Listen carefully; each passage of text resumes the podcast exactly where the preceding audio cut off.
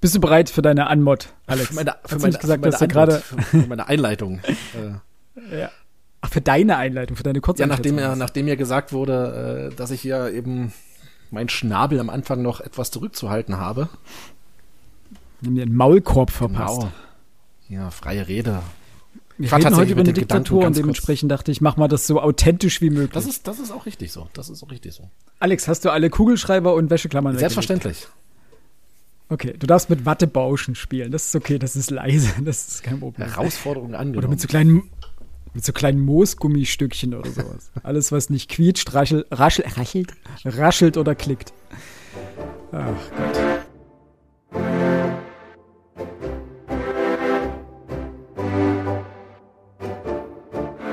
Herzlich willkommen zum Frontispitz Podcast Folge 163 und ich freue mich sehr, Max aus seinem wohlverdienten Erholungsurlaub und Alex aus seinem Sabbatical-Monat zurück zu begrüßen.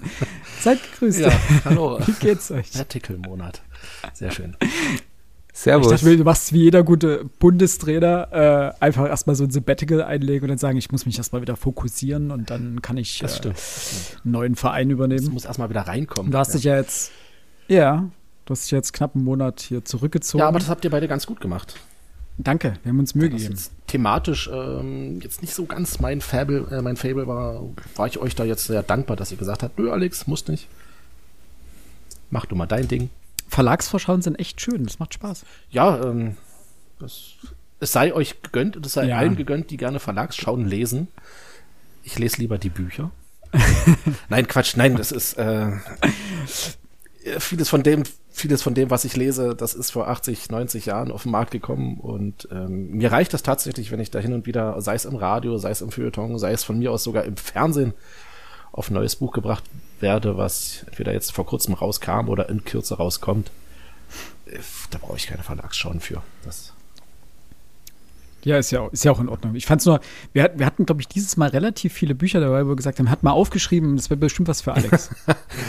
oh, also sowohl im Sachbuchbereich als auch im Roman- bzw. im Belletristikbereich. Und auch Bücher natürlich dabei wie äh, Richard Russo Mohawk. ja, das, wo ich das dich fragen ist wollte, ja. ob du es mittlerweile gelesen Nein, noch hast. nicht. Äh, Oder? Es ist aber äh, vermerkt, definitiv. Okay, Mhm. sehr schön. Und du, lieber Alex? Ja. Nein, Max. Hallo. Der andere Alex. Der andere Alex. Max, hattest du einen schönen Urlaub? Ich hatte einen wirklich sehr schönen Urlaub. Ähm, die Dominikanische Republik ist schön warm. Am kältesten Tag waren 27 Grad. Ähm, strahlender Sonnenschein. Es war wirklich ein Trau Träumchen. Ich habe natürlich wie immer die Ernährung nicht besonders gut verkraftet, sodass zwei Tage für mich äh, weg waren. Aber Ei. ansonsten muss ich sagen, ich habe viel gelesen. Ich glaube, ich habe vier Bücher gelesen. Das wäre jetzt meine nächste Frage, ob das, ob du wieder hauptsächlich, man hat es ja schon ein bisschen gesehen, am Strand lagst und gelesen hast. Ja, also ich muss sagen, auch Corpus Delicti, das war ein Vormittag, das war, war schön. Also liest sich, finde ich, auch ganz, ganz gut, weil wir gerade dabei waren. Was habe ich noch gelesen? Ich habe mir natürlich thematisch jetzt Bücher rausgesucht, die nicht absolut perfekt dazu passen. Ich habe Der Komet von Durst Grünbein ausgelesen. Mhm. Dann äh, Corpus Delicti. Äh, die Petersburger Novellen von Gogol. Und Bloodlands von Timothy Snyder. Okay, wilder Mix. Ja. Und äh, im Flugzeug habe ich dann sogar noch ähm, Meister und Margarita angefangen. Also oh, sehr schön. war, war, war gut. Ich glaube, wir müssen bald mal wieder äh, einen Leserückblick machen. Ich glaube, es da ist einiges aufgelaufen. Bis dahin bin ich auch mit Murakami fertig. Ich bin heute, mir fehlen es, glaube ich, noch 40 Seiten oder sowas. Es gibt viel zu besprechen. Dementsprechend machen wir das wahrscheinlich einfach in der nächsten Folge. Bin auch gespannt, was bei Alex so aufgelaufen ist. Hast du, hast du gerade was frisch beendet? Äh, jetzt fragst mich was. Tatsächlich habe ich jetzt was frisch angefangen. Nein, das Buch, was ich vorher, also ich hatte jetzt äh, mich ein bisschen mit unserem heutigen Buch gequält. Ich mag's, wie du, wie du neutral bleibst. Schweizerisch. Schweizerisch. Gut, überspielen wir einfach diesen Moment und äh, Ja. gehen Und, über und, und. zur heutigen Folge. und, und, und. Und so weiter, Punkt, Bindestrich. ja, Max. Was ich noch als ei- eigentlich letztes anmerken möchte. Ich bin ja seit ähm, Freitag zurück. Also nunmehr fast eine Woche. Ich bin immer noch gejetlaggt. Es ist total abstrus. In die andere Richtung finde ich Fliegen völlig entspannt. Aber Domrep sind fünf Stunden Zeitunterschied. Das heißt, wenn du dort, wenn es dort um 8 ist, ist es bei uns halt nachts um 1.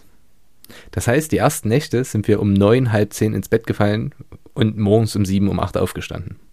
Dann hatte ich mich nach ein paar Tagen dran gewöhnt, klassisch um 9 aufzustehen und keine Ahnung, um 10, um 11, manchmal auch um 12 ins Bett zu gehen. Aber bedeutet natürlich nach unserer Zeit, ich gehe um 5 Uhr nachts ins Bett und stehe 14 Uhr auf. Ich komme hierher zurück. Die erste Nacht, da ging es noch, weil ich im Flugzeug nicht schlafen konnte. Besonders, weil mir sind die Sitze zu klein. Folgenacht, nachts um eins, wirklich hellwach. Dann Sonntag auf Montag. Meine Frau konnte nicht schlafen, ich konnte nicht schlafen, gegen zwei eingepennt, halb sechs morgens aufgestanden. Letzte Nacht, dasselbe. Halb eins hingelegt, halb zwei um zwei eingepennt, halb sechs aufgestanden. Und es ist ja jetzt nicht so, dass ich nicht müde wäre. Aber ich kann einfach nachts nicht schlafen. Ich finde keine, ich finde keinen Schlaf. Es macht mich wahnsinnig. Ja, ich, ich kann es nur ein bisschen nachvollziehen. Ich hatte das jetzt auch irgendwie zwei Tage. Ich bin, nicht, ich bin nicht geflogen, ich hatte kein Jetlag, aber das Gefühl war doch da, wenn du dann nachts um zwei einfach hellwach da liegst und denkst, so. Und jetzt? Action! genau. Und du weißt aber, du, du siehst so den, den Uhrzeiger quälend langsam sich auf den, den Weckruf zuarbeitend und denkst dir einfach nur, nein. Und dann natürlich der Klassiker, du schläfst so eine Stunde vor Weckerklingeln ein. Wachst dann komplett tot auf und schleppst dich irgendwie auf Arbeit. Das Problem Egal. ist, ich muss ja relativ fit sein. Das heißt, also Ja, das wenn dann richtig. das Adrenalin kickt für meinen normalen Arbeitstag, hält das an, bis ich 20 Minuten auf dem Rückweg bin. Und die letzten 10 Minuten denke ich, oh Gott, halt die Augen auf, du musst noch nach Hause kommen. ähm, das ist echt, echt krass. Ähm, aber irgendwie, es ist auch, man fängt wieder an mit Schule und es ist direkt Stress. Es ist jetzt nicht so, dass ich hier ganz entspannt eingestartet bin. Es ist direkt Stress. Und vor allem hat sich mein Stundenplan auch geändert. Vier Deutschklassen. Boah. Und die Kollegin, die gegangen ist, hat mir nur Grammatik übrig gelassen. Das ist sehr charmant von ihr. Also es ist wirklich, es ist auch wirklich, eine, also ich konnte es nachvollziehen. Sie wollte eine Lehrprobe halten, die, die inhaltlich Spaß macht, aber hat mir dafür halt dann alles übrig gelassen, was weniger Spaß macht. It's a good time for me. Großartig. Apropos Deutschunterricht. Wir sprechen heute, wie angekündigt, über unser erstes Buch aus dem Abitur- bzw. Prüfungskanon. Äh, Das werden dieses Jahr zwei Bücher und wir fangen an mit Judices Corpus Delicti. Die Auswahl ist ein bisschen darauf, äh, oder hat sich ein bisschen darauf begründet, weil Judices Buch dieses Jahr noch im Kanon ist, in vielen Bundesländern und es eine hohe Deckung sozusagen gibt oder eine hohe Schnittmenge gibt. Und es nächstes Jahr bis auf Berlin, das war jetzt das einzige Bundesland, in dem ich, wo ich es gefunden habe, dass es auch nächstes Jahr noch im Kanon steht. Ansonsten äh, fliegt es überall raus und dementsprechend wollten wir das dieses Jahr noch dabei haben. Und dann nächsten Monat gibt es noch ein zweites Buch, das, glaube ich, äh, fast in allen Bundesländern mit auf dem Zettel steht, nämlich äh, Wojcek. Heute aber zu Ulysses Corpus Delicti. Was ich jetzt gefunden habe in Baden-Württemberg, Hessen, Berlin und Sachsen, ist das auf jeden Fall im Kanon mit drin. So, wie wollen wir das heute machen? Wir werden das ein bisschen anders machen, als wir sonst äh, unsere Bücher besprechen. Äh, normalerweise gehen wir ja relativ zügig auch zu unseren eigenen Meinungen. Das wollen wir heute ein bisschen ans Ende stellen. Das heißt, wir machen den ersten Teil eine eher nüchterne Analyse des Textes, also wie man das auch im Deutschunterricht lernt. Wir gehen auf den Aufbau des Buches ein, sprechen über die Erzählperspektive, die narrative Struktur, die besondere Wortwahl, ähm, die Figurenkonstellation, charakterisieren ein bisschen die Figuren und geben zwei oder vielleicht sogar mehr Interpretationsansätze des Romans, bevor wir dann am Ende nochmal auf mögliche Prüfungsaufgaben kommen, die euch vielleicht ein bisschen helfen können, euch auf die Prüfung vorzubereiten oder ein bisschen Gefühl dazu, dafür be zu bekommen, was für Fragen denn zu diesem Buch gestellt werden könnten. Bevor wir jetzt zu unseren Kurzeinschätzungen kommen und uns Max danach einen kurzen biografischen Abriss zu Juli C. gibt, möchte ich kurz noch den Inhalt des Buches zusammenfassen.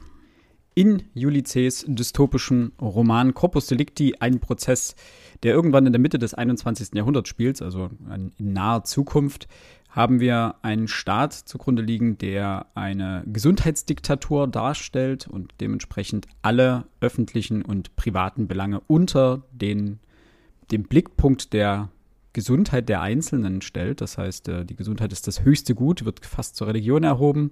In diesem Staat ist die Geschichte angesiedelt in der Mia Holl, die Protagonistin des Buches, äh, ihren Bruder verloren hat. Der wurde nämlich eines Mordes ähm, beschuldigt und einer Vergewaltigung und dann hat anhand einer DNA-Analyse überführt und hat sich dann im Gefängnis ähm, selbst umgebracht.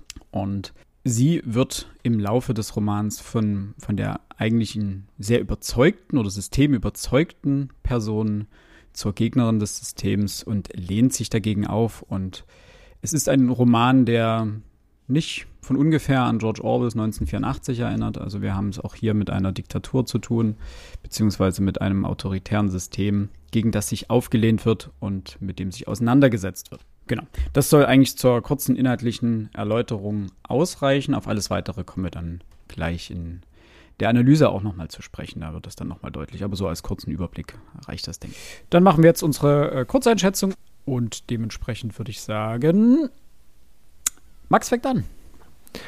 Gern. Also, ich möchte folgend. Also, es ist klassisch ein Juli C-Buch, wenngleich sie gesagt hat, das ist das einzige richtig politische, didaktische Buch, das sie geschrieben hat. Mm. Und es hat mir okay gefallen. Das heißt, ich finde es wirklich interessant, über das nachzudenken, was sie schreibt. Ähm, das heißt, die inhaltliche äh, Komponente finde ich wirklich gelungen. Darüber lässt sich zumindest trefflich streiten.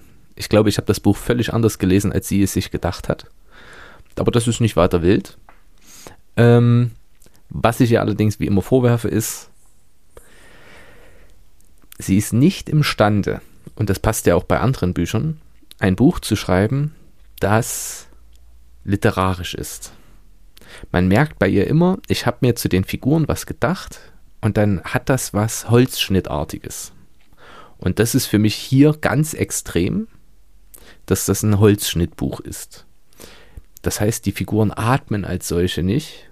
Die sind nicht echt in dem, wie sie schreiben, denken, fühlen, sondern sie sind so, wie sie für die Geschichte sinnvoll und nützlich sind. Und das funktioniert dann natürlich wirklich gut.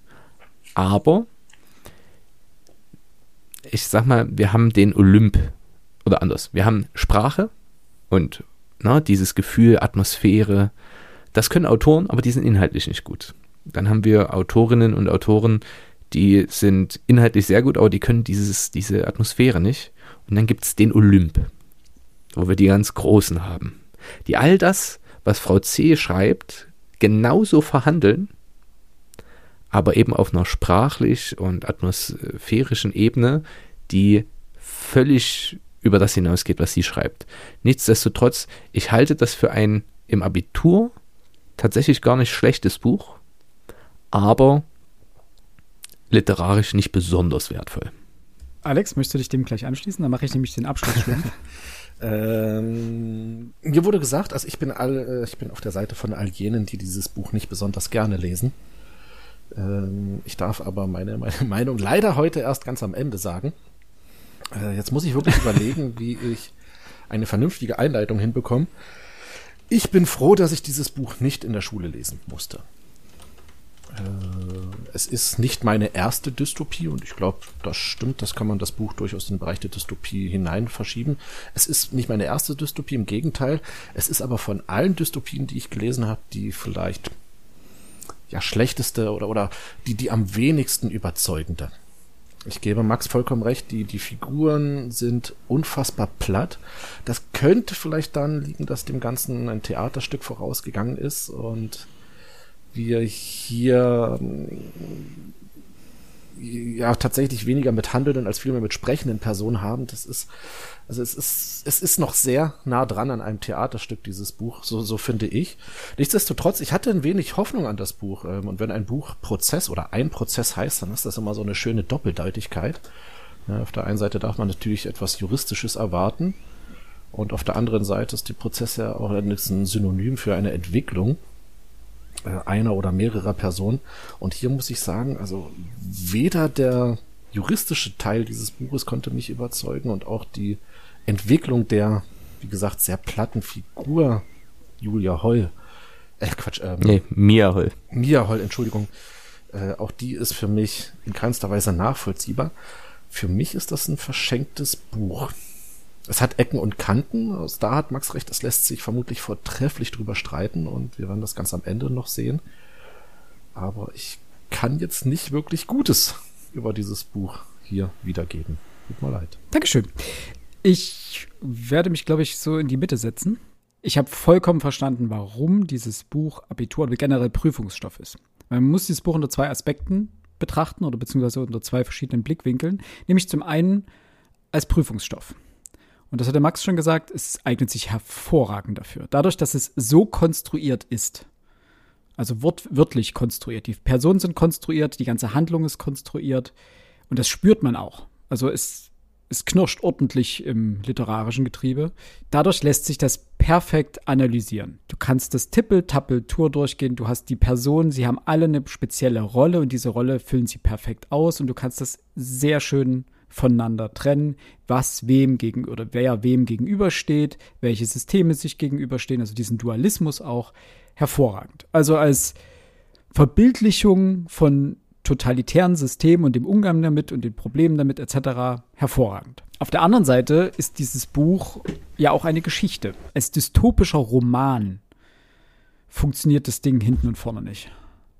Es hakt an jeder Ecke, es gibt Plotholes noch und nöcher. Figuren, also es fühlt sich eher danach an, als erstes kam die Idee und dieser Idee hat die Handlung zu folgen. No matter what. Also dementsprechend gibt es Deus Ex Machina Momente etc. Dementsprechend als Prüfungsstoff super, man kann sich perfekt daran abarbeiten. Als Roman, als dystopischer Roman vor allen Dingen eher mau. Gut, bevor wir jetzt zum Aufbau des Buches kommen, wird Max uns noch ein, zwei Worte zu Juli C. mit auf den Weg geben. Bitteschön. Jawohl. Ich nenne sie auch weiterhin Juli C., auch wenn sie eigentlich einen anderen Namen hat. Ähm, Juli C. wurde am 30. Juni 1974 in Bonn geboren, äh, hat Abitur gemacht und dann äh, Jura studiert an verschiedenen Universitäten. Ihr Staatsexamen dann an der Universität Leipzig abgelegt und ist auch Juristin. Ähm, wichtig ist für uns primär, dass sie nach ihrer oder neben ihrer Juristerei und später dann nach ihrer Juristerei ähm, viel journalistisch gearbeitet hat, aber eben auch literarisch. Ähm, sie engagiert sich allerdings auch im öffentlichen Diskurs. Das heißt, äh, zu relevanten gesellschaftlichen Themen ist sie im deutschen Fernsehen zu sehen, sei es hart aber fair oder äh, auch bei Markus Lanz hat sie schon gesessen und mischt sich dort ein.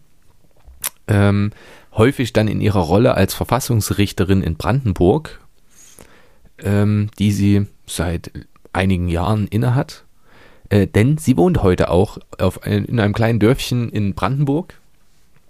Und ähm, häufig setzt sie sich aber auch mit Literatur auseinander. Das merkt man an ihrem von The Pioneer ähm, geschaffenen Podcast Edle Federn, bei dem sie Autorinnen und Autoren spricht und über deren Bü Bücher sich unterhält. Außerdem ist sie sehr häufig offen offensichtlich, weil ähm, Thea Dorn sehr gern mit ihr streitet, im literarischen Quartett zu sehen. Hat dort häufig interessante Meinungen zu Büchern. Und was ich an ihr schätze, wirklich schätze, ist, Sie ist eine sehr streitbare Person. Das heißt, in vielen politischen Aspekten würde ich ihr sehr gerne immer widersprechen. Aber sie hat eine, auch eine besondere Offenheit. Das heißt, man kann dann auch, also gefühlt, egal wie streitbar ich sie finde, ich denke mir immer, ja, mit der würde ich wirklich gerne mal ähm, eine Cola trinken und dann mich einfach unterhalten. Das ist wirklich was Angenehmes. Die macht äh, andere Meinungen nicht tot, sondern sie argumentiert wirklich dagegen. Zu ihren wichtigsten Büchern gehört das heute zu besprechende Corpus Delicti. Ich glaube, das hat ihr auch die Freiheit gegeben, danach relativ ja, unabhängig zu entscheiden, über was sie gern als nächstes schreiben möchte, denn wenn man es auf die Lektürelisten deutscher Schulen schafft, dann ist die finanzielle Unabhängigkeit zumindest in relativ großen Teilen geschaffen. Denn jedes Jahr kaufen tausende Kinder und Schülerinnen und Schüler das Buch. Ähm, sie hat außerdem geschrieben Leere Herzen, das habe ich nicht gelesen, aber auch Unter Leuten. Ein wirklich gutes Buch, bei dem ich ähnliche Kritik habe wie hier bei Corpus Delicti. Ähm, über Menschen und äh, Zwischen. Auch Zwischen Welten habe ich gelesen. Erneut tolle Ideen, aber etwas Reiß- äh, oder Holzschnittartig. Ne? Äh, das heißt, das zieht sich durch ihr Övre wie ein roter Faden. Häufig setzt sie sich darin mit dem Menschen in der Gemeinschaft auseinander und häufig gelingt es ihr auch eher, vor allem in den langen Romanen, ähm, ambivalente Figuren zu zeichnen, die von sich aus gesehen nachvollziehbar sind, aber immer mit ihrer Umwelt zu kämpfen haben. Und das ist etwas Positives. Sie ist eine der meistgelesenen Autorinnen Deutschlands. Und ich freue mich, dass wir uns heute über sie unterhalten. Sehr schön, danke schön. Eine Frage hätte ich. Ja, bitte. Was ist denn Ihr anderer Name? Jetzt muss ich ihn ja doch nennen. Also, oder, und warum möchtest du ihn? Also, das hat mich jetzt äh, natürlich neugierig gemacht. Und äh, ich vermute mal unsere Hörerinnen und Hörer auch, weil du schon sowas. Also, ihr anderer Name ist Julia Barbara Fink, geborene C. Ah. So. Und ich könnte mir gut vorstellen, ne, die hat geheiratet und lebt auch mit ihrem Mann zusammen in Brandenburg. Und mit dem Künstler oder mit dem Pseudonym ist sie halt ein bisschen, naja, unsichtbarer und fällt nicht direkt auf. Plus, ähm, ihr Vater war ehemaliger Direktor beim Deutschen Bundestag. Das heißt, er hat, äh, war ein ganz hoher äh, Professor für Verwaltungsrecht, ähm, ein Verwaltungswissenschaftler. Dementsprechend weiß ich nicht, äh, vielleicht möchte sie damit auch assoziiert werden. Das könnte ich mir gut vorstellen. Wolfgang C. hieß der. Aber vor allem, es macht sie ein bisschen freier in ihrem Leben, glaube ich. Wenn man, wenn man eben nicht mit seinem berühmten Namen unterschreiben muss, sondern mit dem bürgerlichen Namen unterschreiben kann. So wäre jetzt meine Idee. Okay. Ähm, da er aber bei Wikipedia drinsteht, muss ich mir jetzt auch kein schlechtes Gewissen machen, dass ich ihn genannt habe, aber ich denke, wenn sich eine Künstlerin einen, ein Pseudonym gibt, dann tut sie das ja nicht ohne Grund. Ja. So, eine kurze Vorwegbemerkung noch. Wir haben uns bei der Vorbereitung auf dieses Buch nach dem Lesen und selber Durcharbeiten des Buches ähm, einiger Lektüreschlüssel bedient. Äh, Max, bei dir habe ich schon gesehen, du hast den vom BTB. Das ist ja von ihr selbst herausgegeben. Ach so. Ja. Das ist quasi ah, ein, ein äh, Interview, das sie mit sich selbst führt, in dem sie Fragen, ah. die ganz viele Leserinnen und Leser ihr geschrieben haben, ähm, schriftlich beantwortet und hat da quasi ein Buch draus gemacht. Spannend. Gut, das äh, ging an mir vorbei. Ich habe nämlich äh, mich ein bisschen durch die Lektüreschlüssel der, der Abiturprüfung, gibt es ja für jeden, für jedes Bundesland so ein eigenes Abi-Vorbereitungsheft auch. Es gibt auch nochmal weitere Abi ähm, Lektüreschlüssel und habe mir ein paar angeschaut, ein bisschen durchgeguckt, wie da an das Buch herangegangen wird, wie das Buch aufgearbeitet wird. Sie ähneln sich alle im Grunde genommen sehr. Und dementsprechend jetzt die Frage an euch, was haltet ihr von Lektüreschlüsseln generell? Würdet ihr die Abiturienten und Abiturientinnen empfehlen zur Vorbereitung auf das Buch oder ist es sinnvoll, also ist es sinnvoll, die begleitend, textbegleitend zu lesen? Ist es sinnvoll, die im Nachhinein zu lesen und dann das Buch nochmal anzuschauen oder wie würdet ihr das äh, empfehlen? Äh. Oh, das ist tatsächlich für mich eine schwierige Frage. Äh, ich habe nie Lektüre-Schlüssel gelesen, als ich in der Schule war. Ähm, war jetzt allerdings auch nicht, ich sage jetzt mal nicht nötig, das klingt so, so, so, so. Äh, vielleicht, vielleicht falsch verstanden. An sich finde ich die Idee eines Lektüre-Schlüssels für den schulischen Gebrauch gar nicht mal so verkehrt.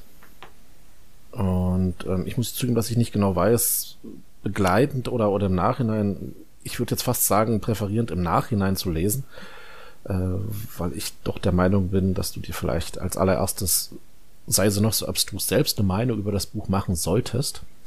Das ist übrigens auch der Grund, warum ich für mich privat, ähm, egal was für ein Buch ich lese, mir in aller Regel keine Lektüre-Schlüssel mehr holen wollen würde, Weil du hast ja schon irgendwo, wenn du das Buch liest, ein, ein Bild im Kopf, ein Film, der dort abläuft. Äh, ich möchte jetzt nicht noch die Regieanweisung zu dem Film lesen. Also das ist, ne, ähm, das ist meine Vorstellung und die sollen auch so bleiben. Äh, in der Schule wird ja aber allerdings weniger die, die eigene Vorstellung abgefragt, sondern dort soll der Schüler ja in aller Regel oder der Student äh, ja doch zeigen, dass er in der Lage ist, einen Text zu interpretieren, etc. etc. Und da ist ein Lektüre-Schlüssel eigentlich schon ein sehr feines Werkzeug. Ja, doch, ich glaube, das kann man so sagen. Ich weiß nicht, wie ihr das seht, Max? Ich habe bei Lektüre-Schlüsseln eine sehr ambivalente Meinung. Denn ich glaube, Lektüre-Schlüssel sind häufig von Schülerinnen und Schülern missverstandene Werkzeuge denn ein Lektüreschlüssel entlastet einen nicht vom Selbstlesen eines Textes. Plus, es ist auch völlig unökonomisch. Er ist häufig genauso lang wie der Originaltext. Was ich auch bei den Lektüreschlüsseln, die ich jetzt zu Juli C gesehen habe, also was, also ich gehe dann am Ende noch auf das Buch, was sie noch zu diesem Buch geschrieben hat, ein. Äh, aber wenn ich jetzt an die klassischen Lektüreschlüssel denke, muss ich sagen, die fand ich allesamt unpraktikabel. Aber das kann auch einfach mit meiner persönlichen literarischen Sozialisation zusammenhängen. Alles, was so drin steht, habe ich mir parallel dazu selbst gedacht. Wie heißen die Figuren? Ja, okay. Welche Figuren gibt's? Welche Charaktere haben die? Das ist eine tolle Zusammenfassung, aber mit ein bisschen Nachdenken kommt man da auch selber drauf. Das ist in, aus meiner Sicht un, unnötig. Dass es hier um die Gesundheitsdiktatur geht und was das für ein Schriftstück ist. Ist das ein normaler Roman? Ist es ein juristischer Roman? Ist es eine Dystopie und so weiter? Auch das ist aus meiner Sicht am einfachsten zu verhandeln, indem man sich selbst Gedanken darüber macht. Was ich mir gewünscht hätte, was aber nicht darin vorkommt, sind Ideen der Interpretation. Und zwar Ideen, die über das hinausgehen, was, so leid mir das tut, so funktioniert der Lehrplan und so funktioniert die Schule, deutlich über das hinausgehen, was das Gymnasium hören möchte. Das heißt, wenn man Grund, den Grundtenor gerafft hat, dann geht man mit seinen 10, 11 Punkten durch. Wenn man noch ein bisschen schreiben kann, sind es 12. Da hat man sich noch keinen einzigen eigenen Gedanken gemacht und es läuft. Wenn ich euch jetzt sage, ich habe das Buch gelesen und gut, jetzt muss man dazu sagen, ich hatte Zeit und auch Zeit zum Denken.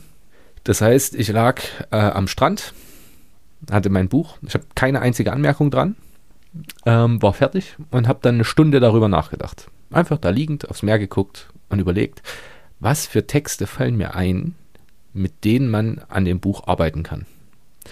Und dann musste ich mir das leider sehr doll einprägen, damit ich es nicht wieder vergesse. Und habe mich dann irgendwann aufs Zimmer zurückgezogen und habe dann in mein Remarkable eingeschrieben, was ich alles für Ideen habe.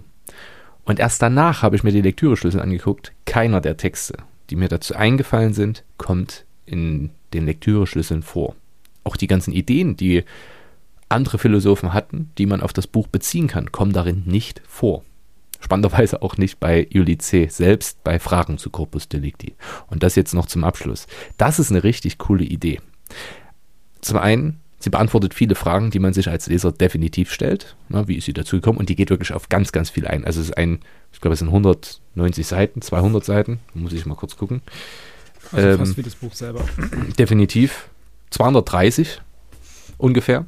Das ist wirklich lesenswert, wenn man sich für das Buch interessiert. Aber eine ganz tolle Sache schreibt sie ganz am Anfang. Selbst, also Schüler denken ja leider, oder und Schülerinnen, ähm, es gebe völlig richtige Interpretationen. So muss ich das schreiben und dann habe ich elf Punkte sicher. Das ist aus meiner Sicht ein Irrglaube.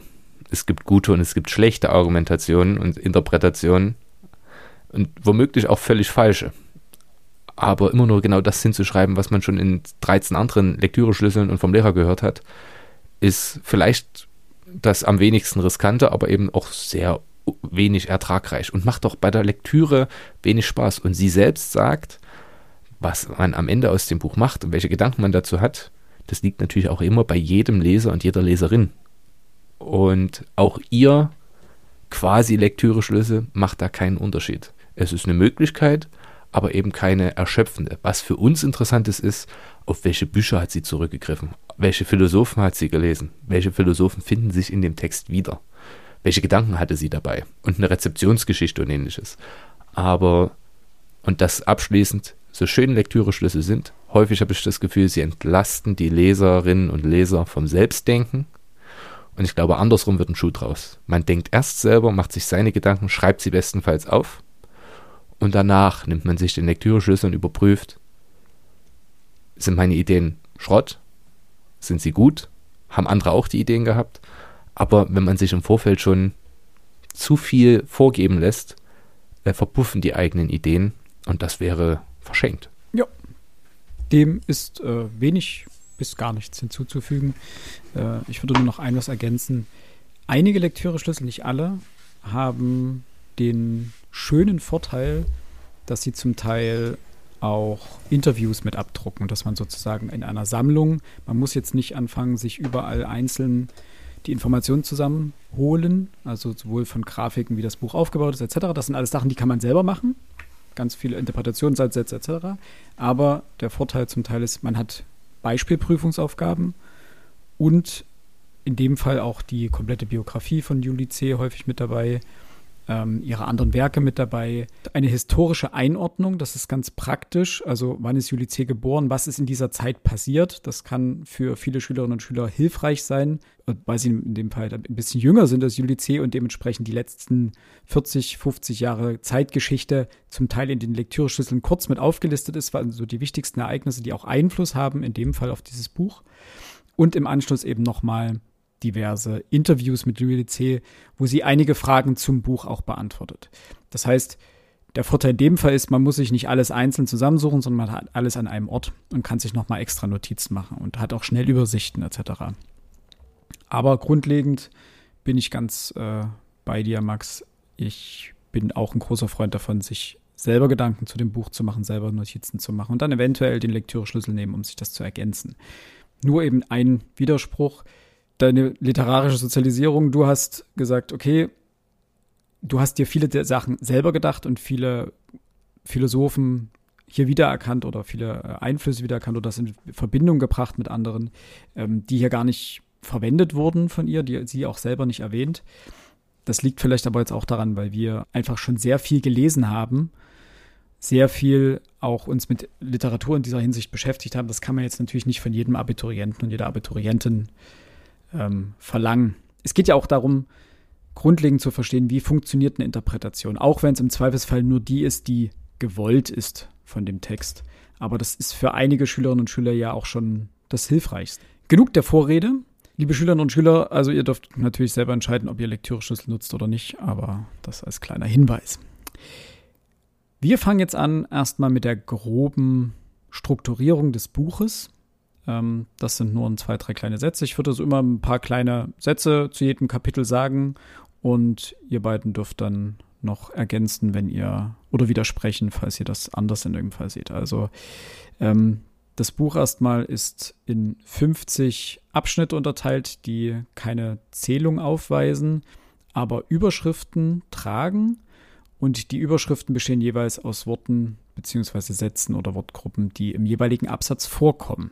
Das heißt, es ist immer schon so ein kurzer Teaser, ein wortwörtliches Zitat aus dem jeweiligen Absatz. Wir haben eine Verschachtelung der verschiedenen Handlungsebenen. Wir haben einen übergeordneten äh, Erzählrahmen, also die Erzählgegenwart, die wird uns auf Seite 7 bis 10 erzählt und auf Seite 260 bis 264, also diese rahmt die Geschichte.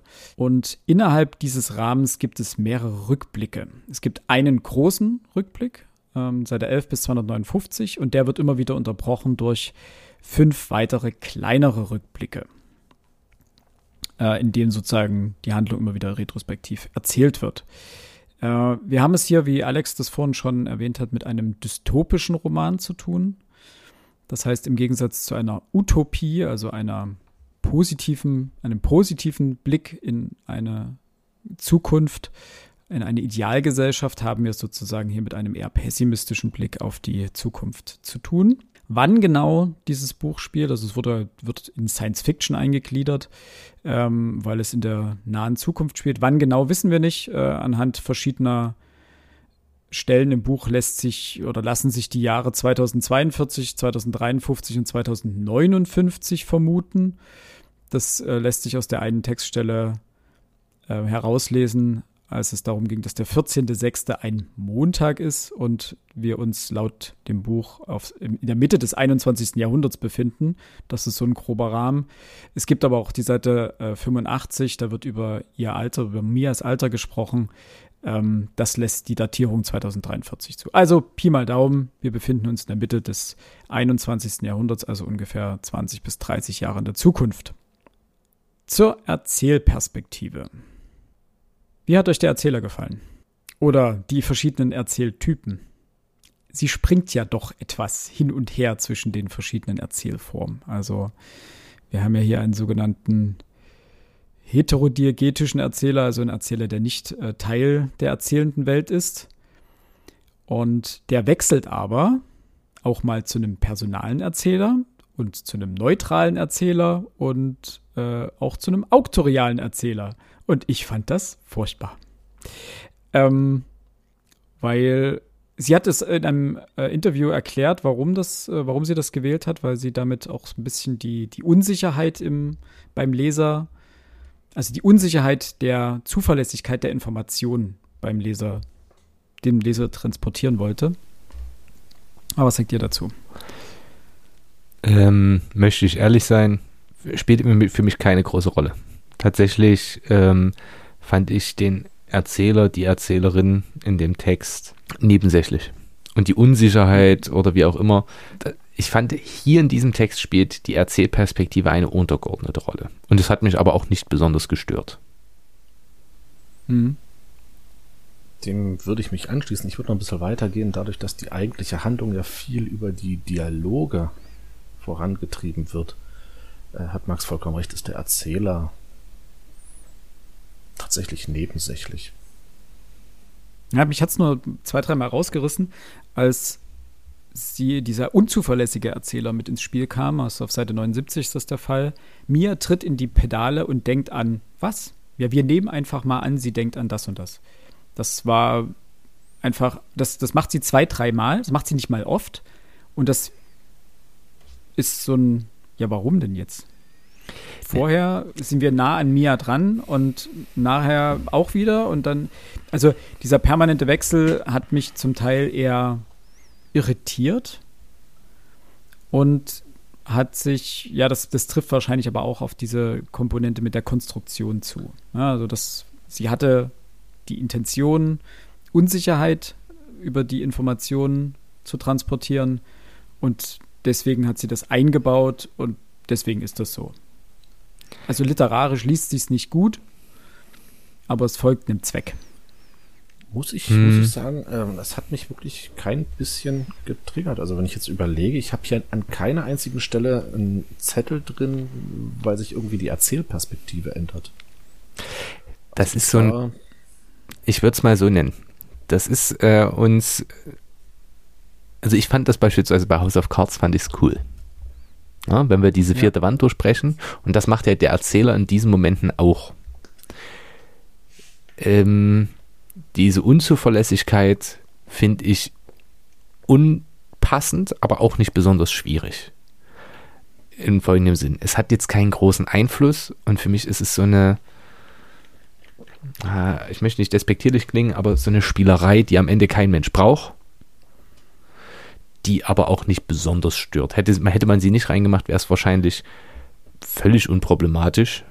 Einfach, mhm. weil, weil, weil, es eben auch gar nicht notwendig ist. Erzähl deine Geschichte und es ist in Ordnung. Es ist jetzt nicht äh, ein Text, bei dem man einen Erzähler hat, der völlig unzuverlässig ist, was wiederum sehr spannend ist, wie ich finde. Aber es ist auch kein Erzähler, der komplett im Hintergrund bleibt, sodass es auch im Hintergrund verschwindet. Also, dass man sagt, nee, ich höre mir jetzt eine Geschichte an und dann war's das.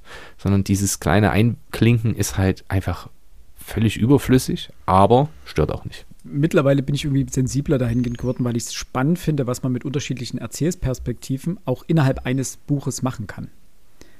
Was du für Gefühle erzeugen kannst, was du, wie du plötzlich eine ganz andere Sicht auf äh, Szenen hast, das ist wahnsinnig spannend. Und hier hatte ich aber das Gefühl, es kommt diese Szene, ich lese die und denke mir, ach, okay, du willst, du willst analysiert werden. Ja. So hat sich das nämlich angefühlt. Das war so, so ein Hinweisschild, Achtung, ich mache das jetzt und da ist, das ist wichtig, warum ich das mache. Und ich hole mal Zettel und Stift raus und analysiere mich mal bitte, warum der Erzähler jetzt hier wechselt. Und dieses, eben dieses konstruierte darauf hinweisen, so jetzt, ich, ich möchte analysiert werden, ist irgendwie anstrengend und hat mich dahingehend ein bisschen aus dem Lesefluss mal wieder gerissen. Egal, weiter im Text. Äh, die narrative Struktur. Also, wie ist dieser Roman aufgebaut? Wir haben einen Episodenstil, der so ähnlich wie, ähm, wie so Zeitungsartikel gefühlt. Kommt immer so ein, so ein Extrablatt mit der neuesten Episode, was Mia heute wieder tut. Ähm, das sind einzelne in sich abgeschlossene Einschübe, die so blitzlichtartig dort reinflackern. Also, wir haben immer ein Stück Inhalt, dann passiert dann ist wieder eine Zeit ausgelassen, ohne dass wir genau wissen, wie viel Zeit zwischen den einzelnen Episoden vergeht. Manchmal sind es einige Stunden, manchmal scheinen Tage dazwischen zu vergehen. Also wir bekommen immer so, so, so ein Flashlight, immer so einen kurzen Blick auf eine Szene. Das passt sehr gut dazu, was Alex am Anfang gesagt hat, dem geht ein Theaterstück voraus. So fühlt sich das an. Also du hast bei jedem auch dieses Bild im Kopf, es ist so eine, eine Theaterbühneneinstellung. Es funktionieren viele der Szenen als äh, Kammerspiel. Ah. Ähm, also ganz viele Szenen haben sehr wenig Darsteller und funktionieren mit einem Dialog oder einem äh, Monolog, den Mio ja selber führt. Auch wie Alex das vorhin schon gesagt hat, der Inhalt wird größtenteils über Dialoge äh, transportiert. Das betrifft auch die inneren Prozesse Mias. Da gibt es diesen Kunstgriff, auch da haben wir wieder diese Konstruktion, damit man Mias inneren Entwicklungsprozess und diesen Diskurs mitnehmen kann, wurde diese ideale Geliebte als Person eingeführt, die quasi das Innere Mias zugänglich machen soll und in den Dialogen sozusagen den Part ihres Bruders einnimmt. So viel hätte ich zur Erzählstruktur Ergänzung. Ich finde tatsächlich, dass es was, was Fernsehserienartiges hat, dass es wirklich einzelne Szenen sind hm. und die Back, äh, Backflashes, Backflashes, äh, Flashbacks, Flashbacks Rückblicke kannst du auch sagen. Oder ja. Analepse, wenn du es profimäßig Wir wollen es ja nicht übertreiben und verständlich bleiben. Das hat mir tatsächlich gut gefallen. Und das passt auch zu diesen 50 Kapiteln. Ich finde nämlich, meine persönliche Einstellung, so kleine Kapitel ähm, bringen einen dazu, dass man gerne noch mehr liest. Ah, die nächste schaffen wir noch. Komm, eine machen wir noch. Ja. Na, es ist wie beim Schnaps trinken. Einer geht noch. Weil wir ja auch gutes Vorbild sein. Das hat mir wirklich gut gefallen. Und auch wie sie dann zwischendurch, das hatte, hatte fast was von materialgestütztem Schreiben.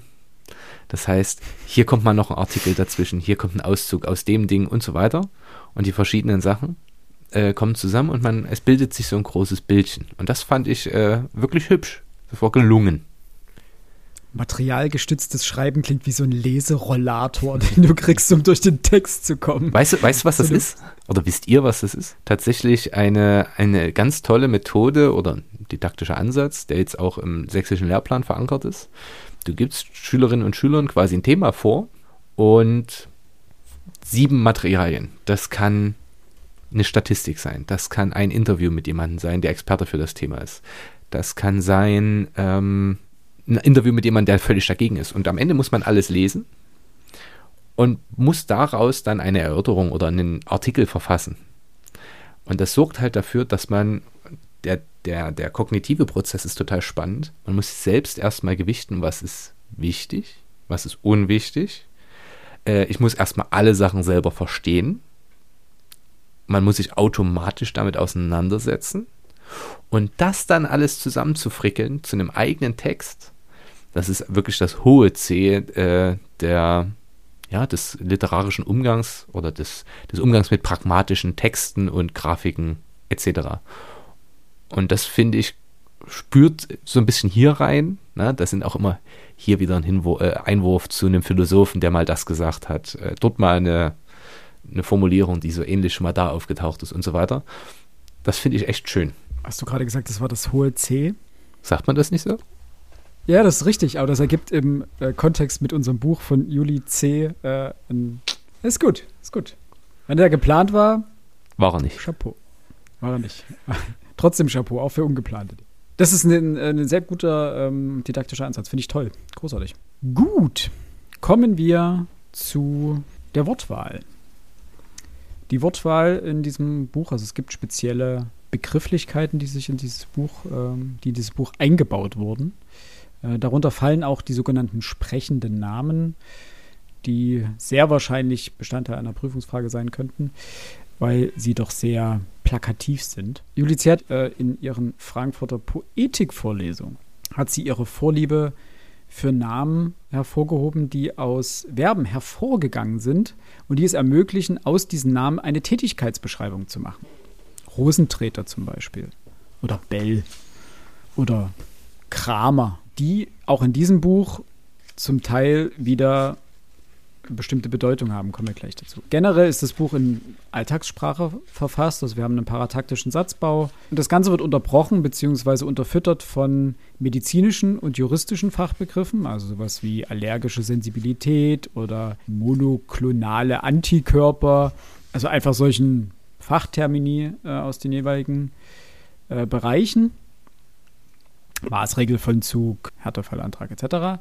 Und hinzu kommen Begriffe, die ich jetzt unter den Überbegriff Ideologiesprache gestellt habe, also im Namen der Methode, was alle denken, gesunder Menschenverstand hier als Begriff für die Zeitung, die RAK, die Recht auf Krankheit, eine terroristische Organisation oder als terroristisch eingestufte Organisation, der Antimethodismus, Wächterhaus, GSTPO für die Gesundheitsstrafprozessordnung etc. Also spezielle Termini, die sie hier für dieses Buch und für diese Ideologie, die in dem Buch ähm, gezeigt wird, eingebaut hat. Fragen, Wünsche, Anregungen? Ich habe gleich noch was zu den Namen. Du musst mir nur kurz noch eine Sekunde geben in der genau. ich das raussuche. Genau. Das heißt, das sind die grundlegenden Eigenheiten der gewählten Worte oder wie diese, der, der Sprachwahl gewissermaßen. Und jetzt kommen wir dementsprechend zu der Figurenkonstellation bzw. den sprechenden Namen. Wir haben in diesem Buch folgende äh, Prota- und Antagonisten. Wir haben einmal die Protagonistin Mia Holl und ihren Bruder Moritz Holl, äh, Heinrich Kramer, dann die fiktive Person die ideale Geliebte. Dann haben wir die Richterin Sophie, Lutz Rosentreter, den Straf der Strafverteidiger oder Pflichtverteidiger, die Hausbewohnerin Driss, Lizzie und die Polsche und den Moderator vermutlich Würmer. Das sind unsere Protagonisten und wir haben die letztendlich in zwei Kategorien geteilt. Das sind einmal die Gegner der Methode mit äh, den Geschwistern Holl, also Moritz Holl und Mia Holl, und den Widerstand und Sympathisanten, also der RAK, dem Recht auf Krankheit, den Demonstranten, die nur am Rand vorkommen, Driss, einer der Bewohner des Wächterhauses, und den Verteidiger Lutz Rosentreter.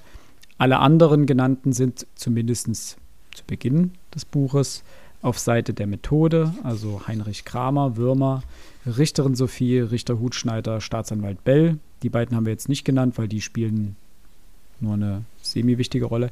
Präsident des Methodenrats, Methodenrat Lizzie und die Polsche.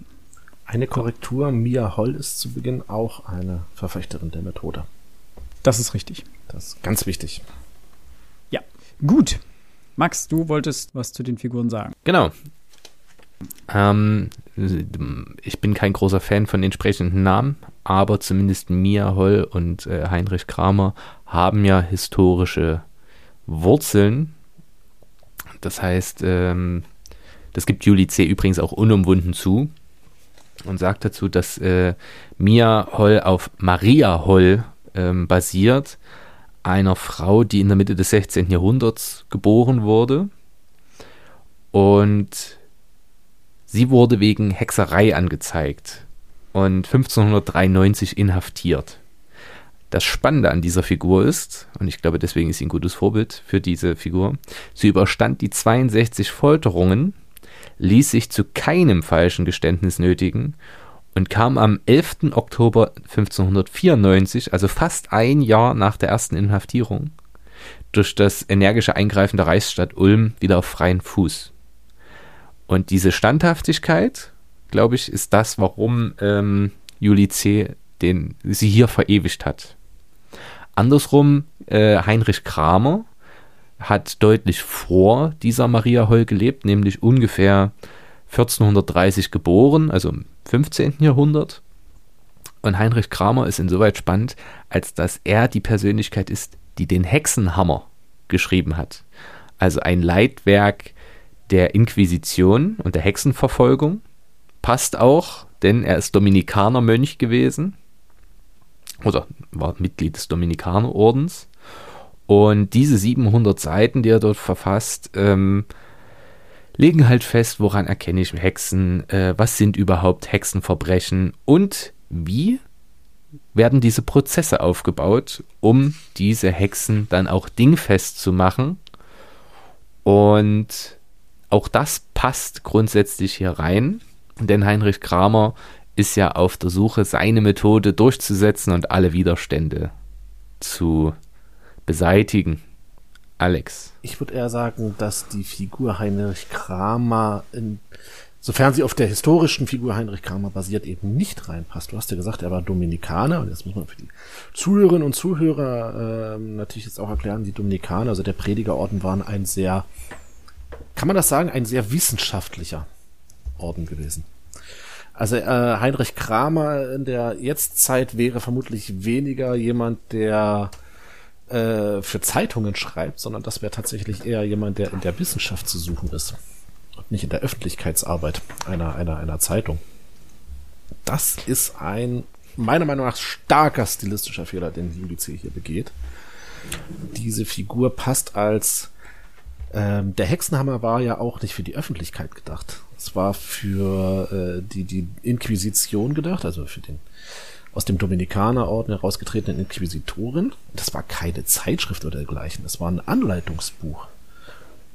Äh, Kreinig war nie äh, darüber hinaus in irgendwelchen Publizistiken oder sowas vertreten, also dass er jetzt hier für die Öffentlichkeit irgendetwas geschrieben hätte. Das hat er nie getan.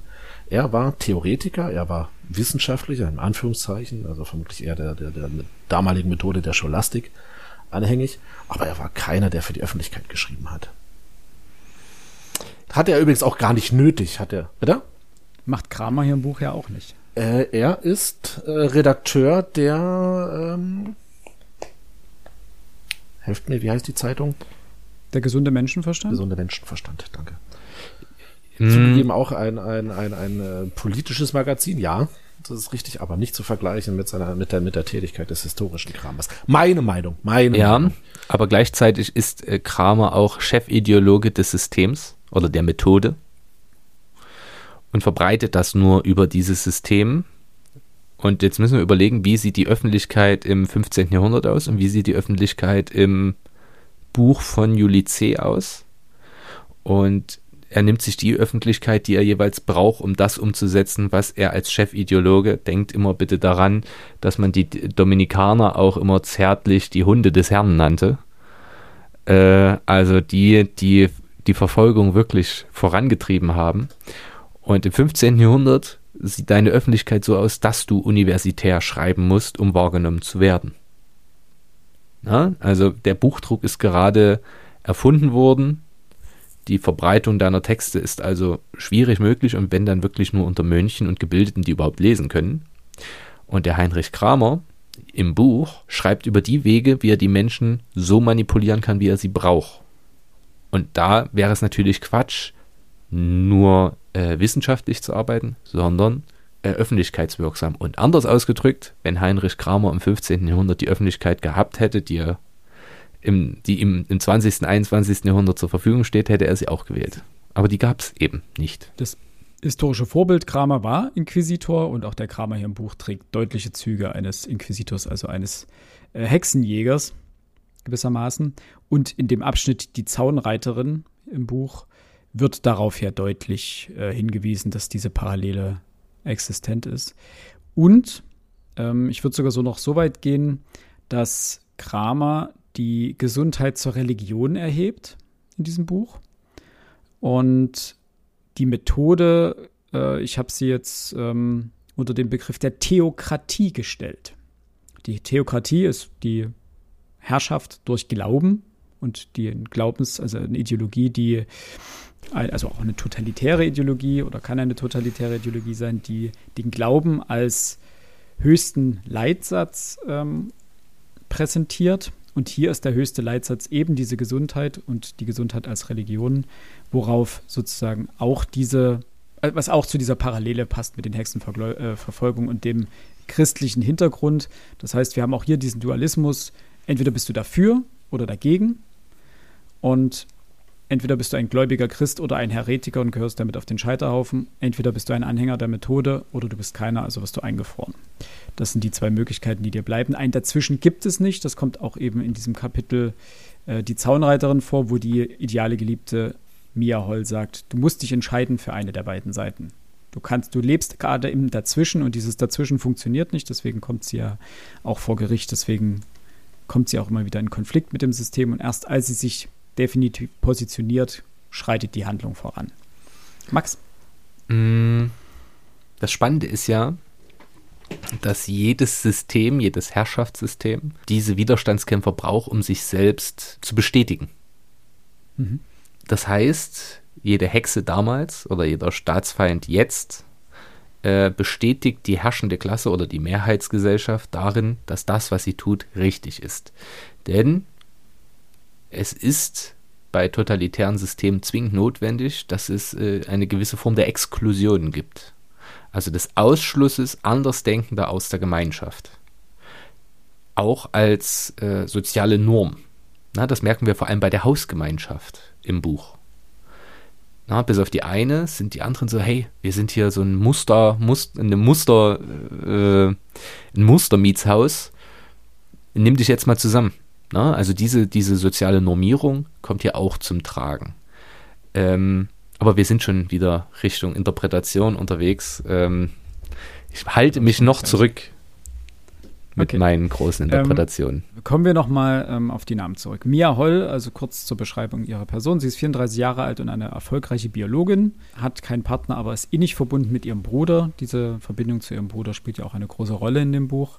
Und wie Alex äh, vorhin noch richtig angemerkt hat, ist sie zu Beginn des Buches eine Anhängerin der Methode aus naturwissenschaftlicher Überzeugung. Sie ist Biologin und sie ist dieser Rationalität der Methode, stimmt sie bedingungslos zu. Und im Laufe des Romans wird sie immer mehr zur Verfechterin des Individualitäts- und Freihetsideals. Demgegenüber steht äh, Heinrich Kramer. Ähm, der ist im Endeffekt die personifizierte Methode, also der personifizierte Vertreter dieses Staats und dieser, dieser Ideologie. Dazu hat Max ja gerade schon die historische Person äh, erläutert. Zu ihm ist nur noch zu sagen, er ist verheiratet, hat zwei Kinder und führt diese, dieses systemkonforme Leben aus absolute Überzeugung und bedient sich jeder Methode, also hinein jedes Mittels, um die Methode zu verteidigen. Also nutzt die Macht der Presse, nutzt die Folter, Diffamierung etc. Dazwischen steht Moritz Holl, der Bruder von Maria Holl, 27 Jahre, wird so ein bisschen als Träumer und Idealist charakterisiert, ähm, hatte als Kind Leukämie und wurde durch eine Knochenmarktransplantation geheilt. Dazu kommen wir am Ende nochmal. Das ist nämlich einer meiner absoluten Plothole-Punkte. Und er wehrt sich von Anfang an gegen diese staatliche Kontrolle. Also er ist so ein Freiheitsdränger. Er wird auf jeden Fall innerhalb eines Mordfalls äh, fälschlicherweise als Täter verurteilt und begeht dann im Gefängnis Suizid. Ähm, Moritz wird, und das ist das Besondere, Moritz tritt in doppelter Rolle in diesem Buch auf. Zum einen in den Rückblicken. Zum anderen findet sich seine Position immer in der Form der idealen Geliebten wieder. Das heißt, die ideale Geliebte ist im Endeffekt eine fiktive Person, die sich ursprünglich Moritz hat einfallen lassen und die dann Bestandteil von Ma äh, Mias Leben ist und mit der sie immer Zwiesprache hält. Und das lässt sie, das ist auch immer ein bisschen schräg, das lässt sie eigentlich, also meine Interpretation, äh, das lässt sie gegenüber anderen, die mit im Raum sind, immer absolut als schizophren erscheinen und das ist ein bisschen verrückt. Ähm, darauf wird aber gar nicht groß eingegangen. Also weder Kramer noch äh, ihr äh, Pflichtverteidiger, die finden das ein bisschen befremdlich und sagen hin und wieder auch, dass sie das lassen soll. Aber ansonsten wird das gar nicht thematisiert. Ähm, diese ideale Geliebte nimmt in den Gesprächen Moritz Standpunkte und Haltung ein. Und in dem Moment, in dem sich Mia entscheidet, sich gegen die Methode zu stellen, ist die ideale Geliebte verschwunden. Weil dann braucht es diesen Gegenpart halt nicht mehr. Dann haben wir Richterin Sophie, die jedenfalls zu Beginn des Romans eine wichtige Rolle spielt. Äh, auch da der Name Sophie von Sophia, die Weisheit, griechisch, äh, ist eine absolute Idealistin. Hier hat mich gestört, dass sie keinen Nachnamen hat. Das ist auch so eine Konstruktion. Es macht mich wahnsinnig, wenn es Unterschiede gibt, wie Personen benannt werden. Einmal mit kompletten Namen, äh, einmal nur mit Vornamen, einmal nur Spitznamen. Das, das fühlt sich konstruiert an. Also das fühlt sich an, als würde man nur das gefüttert bekommen, was wirklich wichtig für den Roman ist. Der Rest ist egal. Yep. Sie ist, äh, wie gesagt, absolute Idealistin, wird als fachkundige und kompetente Richterin eingeführt. Sie ist am Anfang eigentlich relativ sympathisch, da sie sich sehr eng an die Gesetzeslage hält und auf deren Grundlage Urteile fall, äh, fällt. Also frei nach dem Motto hart, aber fair. Ähm, sie ist durchaus bestrebt, humanistisch zu handeln, also zu Mias Vorteil, jedenfalls solange Mia das ihr erlaubt, ähm, beziehungsweise ihr es dann unmöglich macht. Äh, ihr, was ihr ein bisschen zum Verhängnis wird, ist, dass sie den politischen Zündstoff nicht erkennt, den der Fall Mia beziehungsweise Moritz birgt und weswegen dann am Ende oder gegen Ende des Buches ihre politische Karriere, nicht ihre politische Karriere, ihre Karriere äh, den Bach runtergeht. Ähm, dann haben wir noch äh, einen relativ wichtigen und mir sehr auf die Nerven gegangenen Lutz Rosentreter. Das ist äh, Mias Pflichtverteidiger, der so ein bisschen als dilettantischer, tollpatschiger, äh, semi-guter Jurastudent und eben jetzt Pflichtverteidiger dargestellt wird und seiner Mandantin mehr schadet, als er ihr hilft. Also das war auch so ein bisschen sonderbar. Also es wirkt am Anfang so ein bisschen, als könnte, würde er sein Handwerk nicht verstehen und dementsprechend sie immer mehr reinreiten. Aber dann hat er so Momente, wo er den wieder absolut, absolut brilliert. Und seine wichtige Rolle ist, dass er Mias Fall aus persönlichen Gründen instrumentalisiert. Für seinen eigenen Feldzug gegen das System der Methode. Da muss ich vielen Textanalysen ein bisschen zum Teil widersprechen. Also dort wird Lutz Rosentreter häufig als Charakter dargestellt, der ihren Fall instrumentalisiert, um für die Gemeinschaft gegen die Methode zu kämpfen, damit es allen besser geht, weil er die Methode generell ablehnt. Ich habe ihn so gelesen, das ist einfach ein sehr persönlicher Rachefeldzug. Er darf nicht mit der Frau zusammen sein, mit der er gern zusammen sein würde, aus biologischer Inkompatibilität, die die Methode vorschreibt und dementsprechend führt er diesen Rachefeldzug und versucht, Mia Holz Fall zu nutzen, um die Methode niederzuringen, beziehungsweise diesen Staat äh, Schaden zuzufügen. Ich würde ihn nicht als so idealistisch darstellen, wie er gerne gesehen wird in den ähm, Textanalysen. Oder wie habt ihr ihn gelesen? Den Rosentreter. Mhm. Er war tatsächlich eine sehr, ich muss, muss es wirklich sagen, eine sehr interessante Figur ich war mir nicht ganz sicher, inwiefern er die Verteidigung Ju, äh, ich sag mal Juli, Mias, da gebe ich dir recht, Philipp, ich weiß nicht, inwiefern er die Verteidigung Mias äh, aus, aus, aus, aus er hat es nicht für Mia getan. Da, da, da gebe ich dir recht. Also ähm, ich würde aber trotzdem nicht so weit gehen und sagen, dass Mia so eine Art Mittel zum Zweck war, ähm, um, um seinen, seinen, seinen, seinen persönlichen Rachefeldzug zu führen. Äh, wenngleich selbst das könnte man herauslesen. So, wenn man gerade aus den Dialogen nimmt. Allerdings muss ich sagen, ich weiß nicht, äh, als heraus, jetzt Spoiler ist es ja nicht, als herauskommt, dass Mias Bruder ja nicht, scheinbar nicht der Täter ist, also er zu Unrecht im, im Gefängnis saß, die Freude, die er dort bei dieser kleinen Feier empfand, die würde ich wiederum auch als echt sehen. Also, naja, er hat sagen, ja ein persönliches Problem mit dem, mit dem Staat. Na, aber er war eine interessante Figur. Also vielleicht nur eine der interessanteren Figuren in dem Buch. Ja, also diese Freude war echt, absolut. Ja. Aber aus, beid, aus mehreren Gründen. Zum einen hat er natürlich sein, sein persönliches Ziel erreicht, diesem Staat Schaden zuzufügen. Das, das wollte ich eben sagen. Ähm, ich, find, ich empfand das jetzt nicht, dass er, äh, dass die Freude von ihm heraus, ich habe diesen Staat besiegt oder ich habe einen Sieg gegen diesen Staat empfunden, sondern ich empfand da schon, dass er sich für mir gefreut hat. Was im Endeffekt aufs Gleiche hinauskommt, ne? Aber so. Meine, Vielleicht meine auch mit, aber er sagt ja selber, dass er kein guter Jurist ist und dass, das seit, dass er auf diesen Moment, diesen Moment des Triumphs seit ewig oder seit Jahren gewartet hat, also so einen Erfolg vor Gericht einzufahren.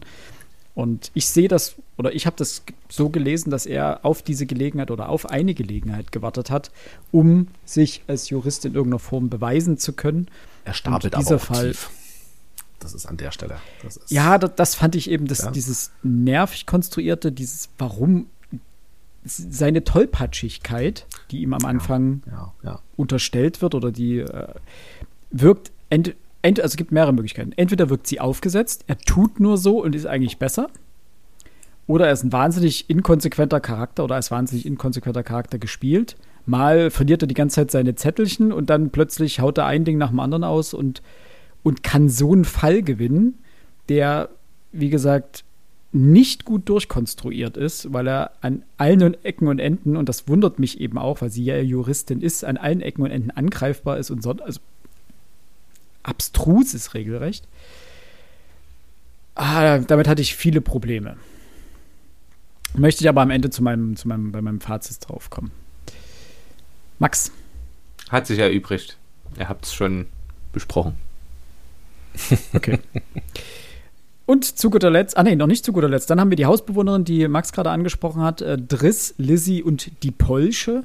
Zu denen ist eigentlich nicht viel zu sagen. Ich habe sie opportune Lemminge und der verlängerte Arm der Methode in den privaten hin Raum hinein genannt. Letztendlich werden sie instrumentalisiert am Anfang bei dem Aufruf Kramers, äh, die Nachbarn zu bespitzeln, frei nach dem Motto, der Feind in meinem Bett oder in deinem Bett. Jeder von uns könnte Anhänger einer methodenfeindlichen Gruppierung sein. Äh, es ist Zeit, dass jetzt die Nachbarschaft aufmerksam ist, beobachtet eure Nachbarn. Äh, selbst Driss, die zwar permanent als Bewunderin Mias beschrieben wird, ist absolut naiv. Am Anfang absolut naiv in die eine und am Ende absolut naiv in die andere Richtung. Also das äh, ist auch keine, ist auch so ein würde das Mädel nicht permanent auf der Treppe sitzen, hätte es den ganzen Roman nicht gegeben, weil dann hätte sie nicht mitbekommen, dass Mia eine geraucht hat. Ja. Diese kleine Petze. Das sei an dieser Stelle mal eingeworfen. Ne? Warum ja, das ist, auch, das ist auch so eine, so eine Szene. Das, das, sie musste da sitzen, sie musste ja. das riechen und dann musste sie kopflos natürlich als erstes die Feuerwehr rufen und die Polizei und den Methodenschutz und wen auch immer und die Heilsarmee und, und Duck Duck genau. und einfach alle. Ähm, aber am Ende muss sie sich natürlich auch als absolute fanatische Methodengegnerin plötzlich äh, hinstellen und naiv in die andere Richtung sein. Also, das waren so Figuren, die absolut blass waren und die einfach nur Zwecke erfüllen sollten. Genau übrigens wie die letzte Figur. Oder habt ihr noch was zu den dreien? Gut. Genau wie Würmer, ähm, der zu Beginn ja eingeführt wird, also dieser Moderator scheinbar der Talkshow, der zu Beginn als glühender Verehrer Heinrich Kramers, jetzt hätte ich beinahe Heimlich, Heinrich Himmlers gesagt, ähm, Heinrich Kramers und der Methode dargestellt wird und eingeführt wird und nach Bekanntgabe von Mias Proklamation aber zum Systemkritiker Kritiker avanciert, die Methode hinterfragt und dementsprechend als Bedrohung ausgemacht wird von staatlicher Seite, instrumentalisiert wird, gegen Mia Falschaussagen ähm, tätigen muss und am Ende als Kronzeuge verbrannt wird. Es gab kein Anzeichen, warum diese Figur sich von der einen Seite auf die andere bewegt hat. Äh, es war, war einfach so das muss man einfach hinnehmen. Die Pille musst du schlucken und ähm, absolut unmotiviert, unklar, warum diese Figur sich von A nach B bewegt hat. Bei Driss konnte man immer noch sagen, die kennen sich persönlich und das ist eine Figur, die sie einfach, die sie sympathisch findet und deswegen weiß ich nicht. Aber der Würmer, auch, er heißt nur Würmer. Hat keinen Vornamen, ist scheinbar ein Kriecher, wenn man den sprechenden Namen jetzt hier mitnehmen möchte. Pff, weiß ich nicht. Vielleicht auch Opportunist, der seine Chance gesehen hat, jetzt irgendwie seinen Frust äh, an diesem Staat, den er eigentlich ablehnt, auszulassen. Keine Ahnung. Also hat sich für mich wie so eine Deus Ex Machina-Figur angefühlt. Das wird dem Buch ja, wird ja dem Buch ohnehin vorgeworfen, dass das Ende na gut, da kommen wir gleich noch drauf zu sprechen. Ja, Weil das ja, Ende als solches können wir, können wir gleich noch drüber reden. Aber Würmer okay. war für mich halt eine Figur, wo ich sage, ja, okay, mach halt. Generell, das Buch ist nicht aus dem literarischen Sinn nützlich, sondern es ist im philosophischen und im rechtstheoretischen ja. Rahmen interessant, um zu, drüber zu diskutieren. Aber rein inhaltlich bietet es auf literarischer Ebene relativ wenig. Aber das ist da auch okay. Brauchen wir ja nicht immer. Dann können wir doch jetzt auf die Interpretationsansätze zu sprechen kommen. Jetzt bin ich gespannt. Ich habe zwei große Blöcke. Mhm. Und ich würde gleich mal mit dem sehr wahrscheinlicheren anfangen, äh, den ihr wahrscheinlich auch habt, den du ja gerade schon angesprochen hast, äh, Max. Corpus Delicti als politischer Roman. genau das, als ähm, Diskussionsinstrument. Ich habe einige Sachen ja vorhin schon genannt. Kramer repräsentiert das Staatssystem der Methode und erhebt diese Rationalität als Grundlage allen Handels und die Gesundheit als Leitbild. Und ich sagte es ja bereits als Religion. Und Juli C. hat auch in einem Interview äh, bereits äh, bestätigt, dass für viele Menschen oder dass die, ihre Sichtweise so ist, dass für viele Menschen bereits heute in unserer Gegenwart die Gesundheit, die Fitness, die Religion ersetzt hat oder eine eigene Religion geworden ist. Und dementsprechend ist das gar nicht so abwegig und wie bei vielen monotheistischen Religionen, wie das in dem Fall auch ist, es gibt nur die Gesundheit als oberstes Gebot, also Religion mit nur einem Gott. Ähm, gibt es nun mal häufig das Problem, dass es keine anderen Götter daneben geben darf und dementsprechend ist das Ergebnis ein Dualismus. Man ist entweder für das System oder dagegen. Oder um es mit Obi-Wan Kenobis Worten zu sagen, nur ein Sith kennt nichts als Extreme. Ein Mittelweg gibt es nicht und das sieht man ja auch an Mia, die dann gezwungen wird, sich für eine der beiden Seiten zu entscheiden und dann den Gegenpol zu Kramer einzunehmen, und somit haben wir das Recht des Staates, verkörpert durch Heinrich Kramer, gegen das Recht des Individuums, durch, verkörpert durch Mia Holl. Und daran wird bereits ersichtlich, dieses Buch ist genau so aufgebaut. Du hast Blöcke auf allen Seiten, die du perfekt gegeneinander äh, stellen kannst und perfekt vergleichen kannst. Eure Titel, Thesen, Temperamente dazu. Ja, wenn es um Temperamente geht, müsste Alex erstmal anfangen. Ich habe, das, das wollte ich mir eigentlich für später aufhören. Meine zentrale Frage an das Buch ist, ähm, ihr habt beide schon von einer totalitären Diktatur gesprochen. Mhm. Ich würde jetzt meine Schüler einfach mal fragen, schreibt mir doch mal bitte alles auf in diesem Buch, was, äh, was totalitär ist. Und dann schreibt ihr mir, warum, äh, schreibt ihr mir alles auf, was an diesem Buch autoritär ist. Und das ist nämlich das große Problem. Diese, diese, diese, diese Diktatur, wie sie hier beschrieben wird, kann nicht funktionieren. Sie generiert sich gerne als, als totalitäre Diktatur, aber wenn ich dann lese, gerade nach dem Prozess, so etwas wie eine, ich will nicht sagen eine freie Presse, aber eine Presse, die über die Fehler des Systems schreibt, wäre in einer totalitären Diktatur nicht denkbar. Hm. Das ist das, also eine totalitäre Diktatur, die Anspruch darauf erhebt, in alle Lebensbereiche des, des, des Menschen einzudringen und dort ihre Ideologie, wie auch immer, durchzusetzen, wird als aller, allererstes die Presse gleichschalten. Die Presse ist gleichgeschaltet. Die Frage ist. Nicht, nicht, nicht wenn die Presse anfängt, die, die äh, Kritik am, am System zu üben. Ja, aber es ist ja eine Selbstvergewisserung. Sorry, es ist eine das, Selbstvergewisserung. Nee, unsinnig. Und selbst, selbst im Nationalsozialismus gab es Kritik an bestimmten Umgangsformen. Also, nicht in diesem Umfang, wie es hier in diesem Buch beschrieben wurde. Ja gut, das Buch beschreibt nicht viel. Aber die Euthanasieaktionen werden abgeschafft, weil die, der Unmut der Bevölkerung zu groß wird. Die Posaunen der Pressestimmen, die sich in nie geahnte Höhen schrauben. Ja, das ist einfach auch eine blöde Formulierung. Journalisten, Journalisten, die sich nieder, die sich gegenseitig niederknüppeln. Ich finde jetzt die Stelle nicht, äh, um, um mir ihre, äh, ihre, ihre Fragen entgegenzubrüllen. Ich glaube, so, so, so ähnlich stand das drinne. Ah. Das ist aber generell ein Problem des Buches. Das ist auch das, was ich für, damit für einen Stress habe, dass diese Kipppunkte gleich komplett ins Gegenteil fallen. Also mhm. ich, ich kann das jetzt noch mal kurz vorwegnehmen, damit wir hier nicht die ganze Zeit so um was Diffuses sprechen, was ich dann später mal aussehe. Lutz Rosentreter stellt sich hin und macht die riesengroße Aufdeckung. Moritz Holl ist angeklagt worden, er hätte jemand vergewaltigt. Man hat eindeutig sein Sperma im Opfer gefunden, seine DNA eindeutig festgestellt, das System fehlt nicht, kann nicht fehlen. Dementsprechend, er muss der Täter sein.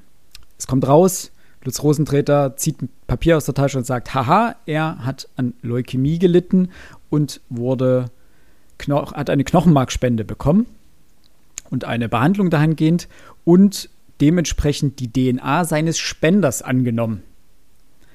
Und in dem Moment, wo er das sagt, klar, hinten Kramer kriegt ein bisschen Pipi in der Hose, weil er merkt, oh, das entkleidet ihm gerade ein bisschen. Aber in dem Moment, wo er das sagt, schreien alle auf, oh, dann ist Moritz ja unschuldig, dann ist Mia, hat ja mit allem recht. Nein, Bullshit. Das Einzige, was diese Aussage zur Folge haben würde, ist, es gäbe einen weiteren Verdächtigen. Es könnten mittlerweile zwei Personen sein, die diese Frau umgebracht haben. Moritz ist deswegen nicht unschuldig automatisch, bloß weil es, die, weil es einen zweiten gibt, der die gleiche DNA hat und quasi diese Frau auch getötet haben könnte. Mal abgesehen von dieser unglaublich geringen Wahrscheinlichkeit, dass diese zwei Personen mit der gleichen DNA die gleiche Frau daten. Das, das ist was, aber das kann ich hinnehmen. Das ist okay, weil das braucht das Buch. Also sonst funktioniert es nicht. Das ist okay, damit komme ich klar. Aber dieses, dieser absolutes um, dieses Umschwenken, er präsentiert das als, boah, das ist die Lösung. Alle schreien, ja, das ist die Lösung. Und selbst wenn das so wäre, würde das immer noch nicht Mias Vergehen, rein rechtsstaatlich gesehen, negieren. Das ist plötzlich die Lösung für alles. Da sind alle unschuldig und Mia hat recht und die Methode hat versagt. Auch das ist nicht, auch das ist nicht korrekt. Die Methode hat deswegen nicht versagt. Das, das, das Schöne ist übrigens, dass das dein Gedankengang ist. Diese, diese Szene, als rauskommt, dass er durch die Knochenmarkspende die DNA seines Spenders bekommen hat, äh, war einer von zwei Punkten im Buch, wo ich dachte, ey komm, willst du mich verarschen? Ich mir mein Handy vorkramen musste und erstmal gegoogelt habe. Weil ich bin immer davon aus, ich wusste, dass ein Knochenmarkspender, der sein Knochenmark einem, einem Krebspatienten gibt, der an Leukämie leidet, äh, dass, dass, sein, äh, dass der Empfänger der Knochenmarkspende tatsächlich die Blutgruppe des Spenders bekommt. Ich bin nie davon ausgegangen, dass sich auch die DNA ändert. Ist aber tatsächlich der Fall. Mhm. Das war für mich neu, hätte ich nicht gedacht. Und dann gab es weiter vorne, ich finde die Stelle leider bloß nicht mehr dort schreibt. Da habe ich mich am Anfang wirklich aufgeregt, dass selbst eineige Zwinge, äh, Zwillinge genetisch unterschiedlich sind. Ich habe gegoogelt, es ist tatsächlich der Fall. Bei etwa einem Fünftel der Fälle unterscheiden sich selbst eineige Zwillinge genetisch voneinander, wenn nämlich diese genetischen Änderungen, die zwangsläufig passieren im Leben, nach der Befruchtung der Eizelle und nach der Teilung ähm, der Eizelle entstehen. Dann unterscheiden sich selbst äh, Zwillinge, eineige Zwillinge, ganz geringfügig, aber selbst, äh, selbst eineige Zwillinge unterscheiden sich genetisch. War mir auch neu. In der Hinsicht hat mir das Buch tatsächlich was gebracht, weil das ist jetzt so ein schönes Klugscheißerwissen. Ja.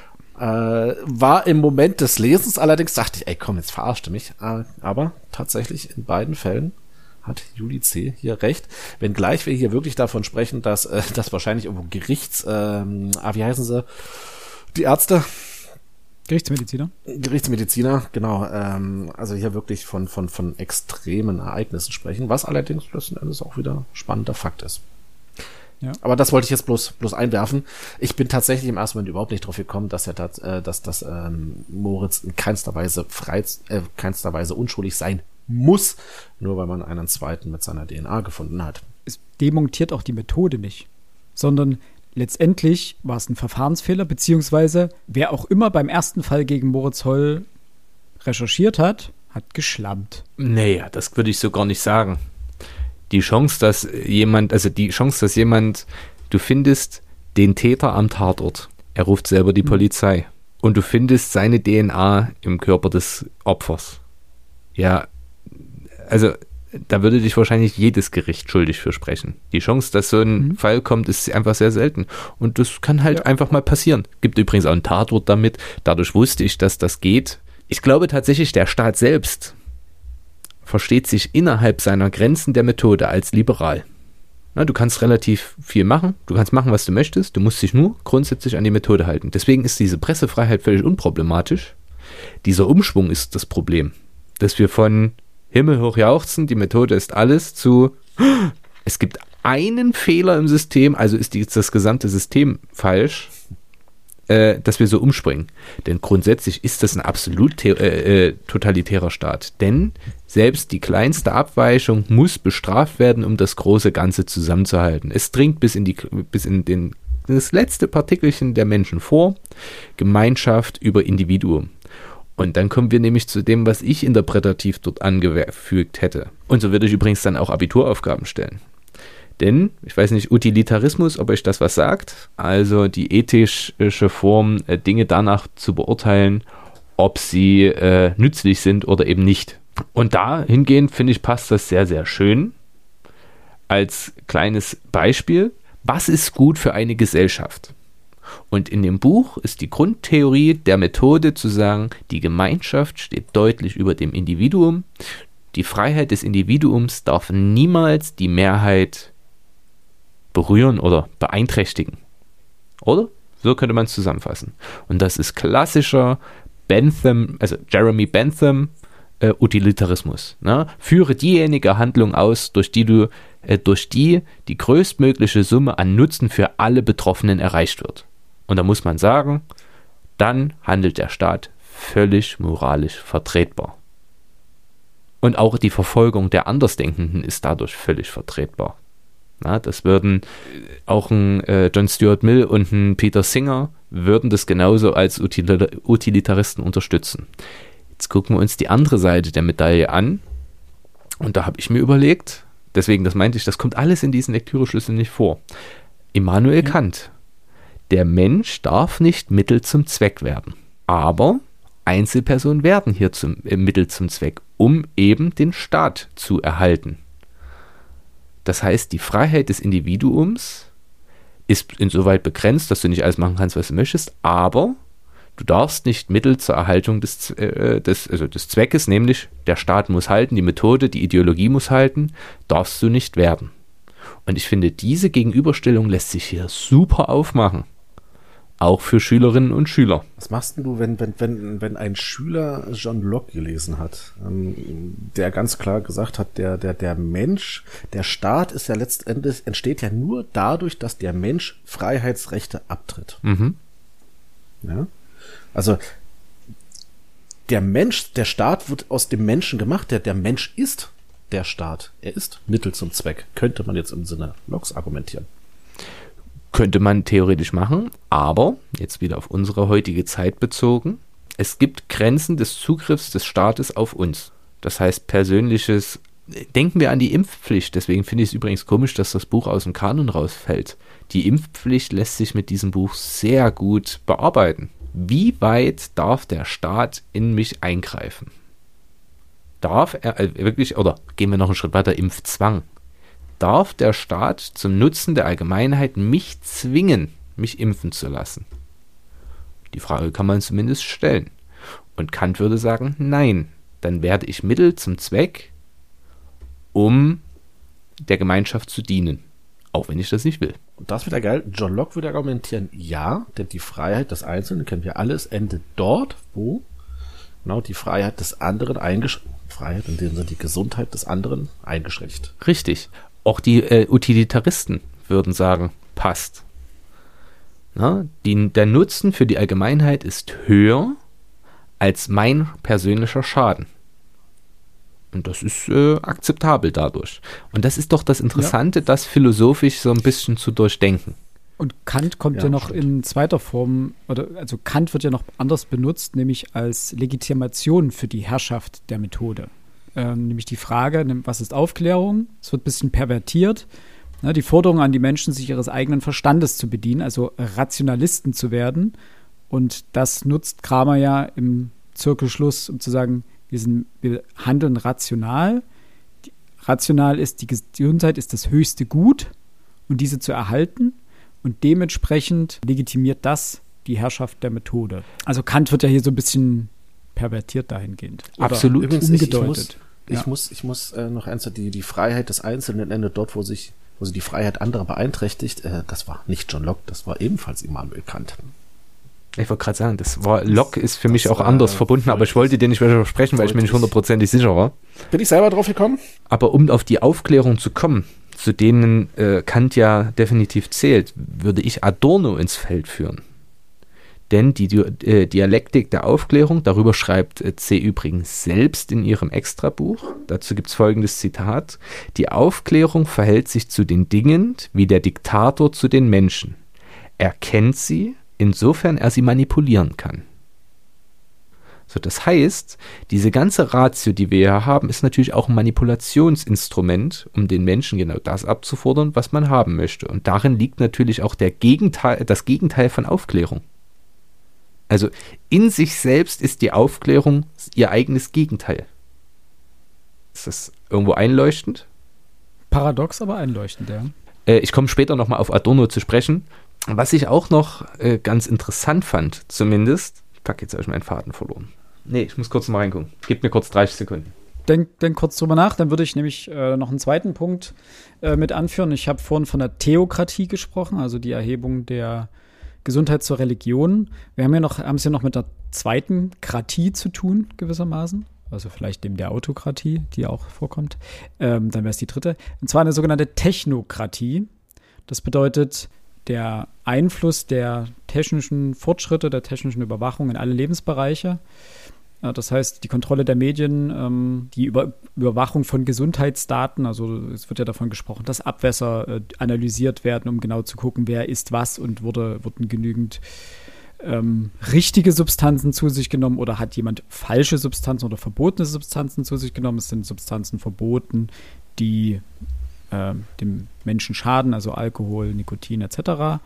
Ähm, dementsprechend haben wir jetzt auch äh, mit einer äh, Technokratie zu tun, wie wir es übrigens auch ähm, aktuell zum Beispiel in China sehen mit der doch durchaus fraglichen Entwicklung in Richtung einer, eines ähm, äh, Ratingsystems, dem Social Score, den wir in mhm. Äh, China sehen. Ähm, der ist noch nicht flächendeckend umgesetzt, äh, der ist auch noch nicht fertig entwickelt, aber es, äh, diese einen Gruppierung der Menschen in einen Social Score, also die Vergabe von Punkten für richtiges systemtreues Verhalten und die Ab der Abzug von Punkten für Vergehen sozusagen. Und wenn du ein gewisses Punktelimit unterschreitest, dann hast du Probleme bei der Jobwahl, bei der Studienwahl, kriegst vielleicht deinen Mietvertrag nicht, etc. Das ist ein sehr, eine sehr bedenkliche Entwicklung in der Richtung. Und die andere Form, die wir auch schon zum Teil sehen, das wieder geht in Richtung äh, Gesundheit als äh, maßgeblichen Punkt. Krankenkassen haben ja mittlerweile verstärkt auch Apps im Angebot und in diesen Apps kann man seine Fitnessdaten tracken. Und diese getrackten Fitnessdaten die vergütet dir die Krankenkasse, indem sie sagt, okay, du läufst jeden Tag 10.000 Schritte, dann kriegst du 5 Euro Rabatt. Du gehst ins Fitnessstudio, machst äh, dreimal die Woche Cardio, nochmal 5 Euro Rabatt. Du trackst deinen Ernährungsplan, nochmal 5 Euro Rabatt. Es ist kein weiter Schritt dahin, dieses System umzukehren und zu sagen, gut, bisher ist es so, wir haben den Basissatz und du kriegst Geld zurück, wenn du das alles machst. Andersrum, wir machen es jetzt so rum, du musst Strafen zahlen, wenn du es nicht machst. Also die Umkehrung dieses Systems ist nicht mehr weit weg. Das heißt, ja, du zahlst, das ist dein normaler monatlicher Beitrag. Hm, du hast diesen Monat deine 10.000 Schritte nicht jeden Tag gemacht. Das kostet 10 Euro extra. Strafzahlung für nicht gesundheitstreues Verhalten.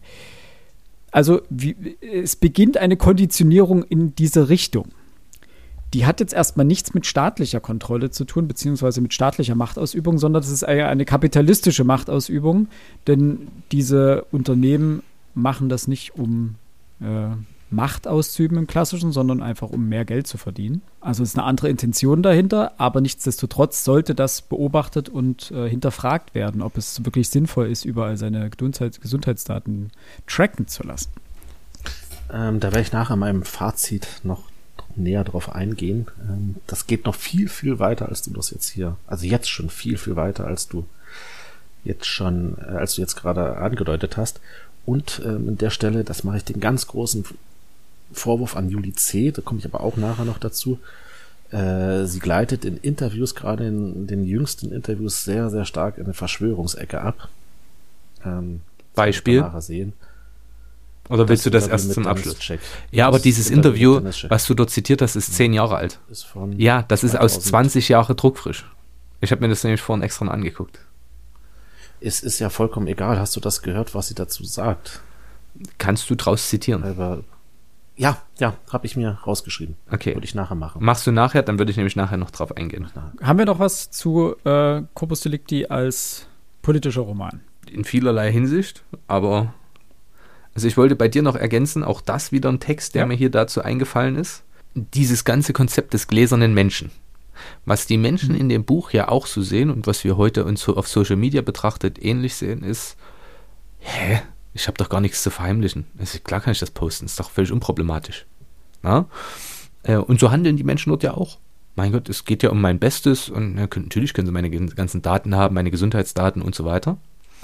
Und da habe ich äh, mir überlegt, es erinnerte mich sehr von der freiwilligen Knechtschaft des Menschen, äh, mhm. äh, von Etienne de la Boétie, denn wir geben diesen Unternehmen genau die Macht, die sie am Ende haben.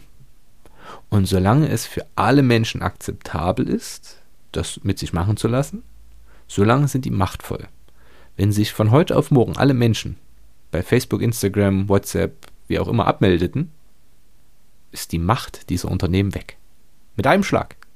Das heißt, am Ende des Tages ist es natürlich auch einleuchtend, du hast ja indirekt, also direkt hast du keinen Schaden daraus.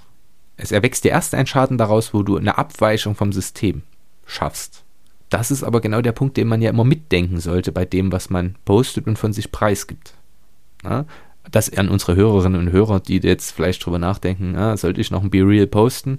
Sollte ich noch einen äh, TikTok-Tanz vollziehen? Ist vielleicht nicht immer die allerbeste Option. Und euer Nutzungsverhalten als solches reicht schon aus, um euch als sehr guten Werbeträger auszuzeichnen. Auch das schadet euch persönlich nicht, aber ihr werft halt einem Unternehmen, das euch manipulieren kann, massiv Geld in den Rachen. Das Kurzer sei an dieser Stelle dazu. nur gesagt. Der Schaden entsteht, oder beziehungsweise wir tun vieles davon ja aus Nichtwissen der Konsequenzen. Wir geben irgendwo unsere Daten, ach cool, äh, ein Gewinnspiel mache ich mit, E-Mail-Adresse angegeben, fertig. Nichtwissen der Konsequenzen. Aber im Zweifelsfall landet die E-Mail-Adresse, wird weiterverkauft, landet in irgendeinem Phishing. Ähm, du denkst, ah, hm, ach hier, das ist ja die DHL, warte mal, ich soll ein Paket bekommen. Ja, ich soll ja auf den Link klicken und dann nochmal 1,50 Euro, achso, okay, nochmal 1,50 Euro überweisen, weil das hängt beim Zoll. Auf den Link geklickt, plötzlich ist dein Bankkonto leer. Weil die E-Mail, äh, die E-Mail, die du bekommen hast, war gar nicht von DHL, sondern sah nur täuschend echt aus und zwar ein Phishing-Angriff. Erlebnisfrei erfunden, könnte man sagen. Also nicht mir passiert, aber diese Fälle äh, gab es. Es waren jetzt wieder vermehrt Betrugsfälle, sowohl Telefonbetrug als auch E-Mail-Betrug, Phishing etc. Das kommt auch dadurch, dass so viele Daten einfach zirkulieren, dass E-Mail-Adressen und Telefonnummern überall angegeben werden. Ähm, mittlerweile werden auch Deepfakes von Gesichtern, die man bei Social Media aus ähm, diverse Fotos nehmen kann, äh, erstellt, mit denen man iPhone-Displays entsperren kann. Also diese Daten, die dort freigegeben werden, sind missbrauchbar und sie werden immer missbrauchbarer durch neuere Technologien und dementsprechend kann man die auch nicht mehr zurücknehmen. Das ist nichts, was man wieder entziehen kann. Klar kann ich jetzt sagen, okay, ich melde mich ab, aber dann muss ich, kann ich meine ganzen E-Mail-Adressen wechseln, dann muss ich meine Telefonnummer wechseln und mein Gesicht im Zweifelsfall wechseln. Letzteres wird schwer, außer man ist ein James Bond-Bösewicht vielleicht. Aber das ist so eine, so eine gefährliche Macht, die man dahingehend verteilt und die Konsequenzen können wir nicht voraussehen. Das wird sich in den nächsten 10, 20, 30 Jahren entscheiden, was in welche Richtung KI und Co. sich entwickeln und was dann mit Datensicherheit etc. passiert. Aber die Möglichkeiten sind wahnsinnig vielfältig und viele der Daten, die wir nach außen geben, kriegen wir im Zweifelsfall nicht wieder in unseren privaten Bereich zurück, weil wir sie einfach nicht verändern können. Äh, und wer weiß, wo Facebook und wie lange Facebook äh, unsere Schulfotos speichert und wo das liegt und was passiert vor allen Dingen, wenn sie die irgendwann nicht mehr brauchen, ob dann die Sicherheitsvorkehrungen dort einfach nicht mehr gewartet werden und sich das dann irgendjemand abgreift, etc. Also das sind alles Möglichkeiten, die mit zu bedenken sind, wenn man mal wieder irgendwo freiwillig Daten abgibt, inklusive Gesundheitsdaten, gleiches Prinzip. Du hattest mich gefragt, ob ich noch was Politisches habe. Ich habe noch ja. viel Politisches. Ich weiß halt nicht, das Problem ist, wir können gerne auf die ja. Zeit gucken. Was sind noch die anderen, was ist dein zweiter Interpretationseinsatz? Wenn du sagst, es ist noch eine Dystopie oder ähnliches, dann. Genau, genau. Corpus Delicti als dystopischer Science-Fiction-Roman. Okay, dann muss ich Punkt. beim Politischen bleiben und sag dir zum Dystopischen nichts mehr. Okay. Okay. Was ich noch habe, weil wir vorhin über Freiheitsrechte gesprochen haben, es gibt ja die drei Arten der Freiheit. Na, positive Freiheit, ich kann tun, was ich möchte. Negative Freiheit, ich muss nicht tun, was ich nicht möchte. Ich hoffe, das sagt euch auch was. Und die dritte, das ist eigentlich meine liebste Freiheit. Ich muss nicht tun, was ich eigentlich tun möchte. Hä? Logisch eigentlich erklärbar. Mein Lieblingsbeispiel ist das Schokoladenbeispiel. Ich weiß, mhm. Schokolade ist, oder Rauchen ist nicht gut für mich. Und ich möchte nicht rauchen. Aber ich habe auch die Freiheit, mich selbst zu schädigen, im Wissen, dass es nicht gut für mich ist und im Wissen, dass ich es eigentlich nicht tun möchte. Ich mache es aber trotzdem. Diese Freiheit besteht. Jetzt könnte man bei Zigaretten sagen, okay, ist eine Sucht, aber Schokolade ist nicht unbedingt eine Sucht, aber ich kann trotzdem gegen meine eigenen Grundsätze äh, äh, ja, denen widersprechen. Diese Freiheit habe ich auch. Und auch das Recht, gibt es ein Recht auf Selbstschädigung. Auch das gibt es in Deutschland heute. Sonst wäre Alkohol längst verboten, Zigaretten wären längst verboten, äh, ist ein Geschwindigkeits- und Tempolimit von 30 Kilometern pro Stunde wäre längst überall deutschlandweit eingeführt. Das heißt, ein gewisses Restrisiko und auch ein Risiko der Selbstschädigung, na, wenn ich mit 300 Sachen über eine vollbefahrene Autobahn fahre, ist das kritisch. Aber selbst wenn sie leer ist, die Möglichkeit, mich selbst zu schädigen, besteht. Und äh, das fand ich äh, in dieser Form ziemlich interessant. Jetzt gibt es dieses das Widerstandsrecht, von dem Mia dort Gebrauch macht. Und das erinnerte mich äh, an Antigone. Wäre ich auch noch drauf gekommen. Ja, also das Widerstandsrecht des Einzig Einzelnen gegen den Staat, sofern dieser Widerstand moralisch gerechtfertigt ist. Und dort kommen wir an den Punkt, wo Antigone als Text in der Antike sehr gut funktioniert. Na, wenn ich sage, Gött Gottesrecht äh, oder Götterrecht geht über Menschenrecht, dann handelt Antigone absolut moralisch gerechtfertigt. In einem Rechtsstaat ist das sehr schwierig einzuordnen. Denn rechtspositivistisch betrachtet handelt Mia zwar wie eine Widerstandskämpferin, aber nicht moralisch gerechtfertigt. Denn ist es moralisch gerechtfertigt, wenn sie sagt, nee, meine persönliche Freiheit ist meine Sache? Und die anderen argumentieren, nein, es ist nicht deine Sache, wenn du die anderen damit schädigst. Oder den anderen damit Schaden zufügst. Das heißt, die Antigone funktioniert hier nicht optimal, wenn ich nicht im Vorfeld festlegen kann, was ist moralisch richtig und was ist moralisch falsch. Ähm, nichtsdestotrotz, mir überlegt sich, äh, oder ob sie sich das überlegt, ist eine andere Frage, bin, bin ich wieder zurück bei Adorno, es gibt kein richtiges Leben im Falschen. Denn theoretisch hätte mir jederzeit am Anfang zurücktreten können und sagen, gut Freunde, ich zahle die Strafe. Ja, du willst mich hier vertreten, ist mir egal. Ich zahle die Strafe, es ist gut, ich lebe mein Leben. Aber die ideale Geliebte und auch ihr Gewissen und Moritz in Form der idealen Geliebten sagen ihr, das, hier stimmt was nicht. Irgendwas ist hier nicht in Ordnung. Ich will das rauskriegen. Und ich kann mich mit diesem Staat in dieser Form nicht arrangieren.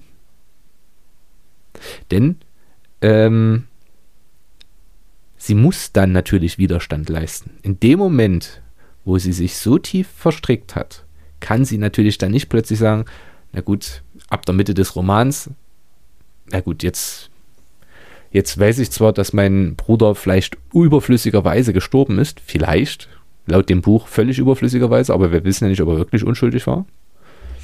Ähm, dann kann sie ja nicht plötzlich sagen, na gut, nee, äh, ich halte mich jetzt doch wieder an die Regeln. Ab dem Moment ist es zu spät, sie muss dann durchziehen. Ich hoffe, da könnt ihr mir beipflichten. Aber ganz am ja. Anfang der Geschichte hat sie kurz die Gesundheitsdaten vergessen. Na mein Gott, hätte sie die Strafe gezahlt und ist gut. Na? Das erinnerte mich an den Prozess von Kafka übrigens.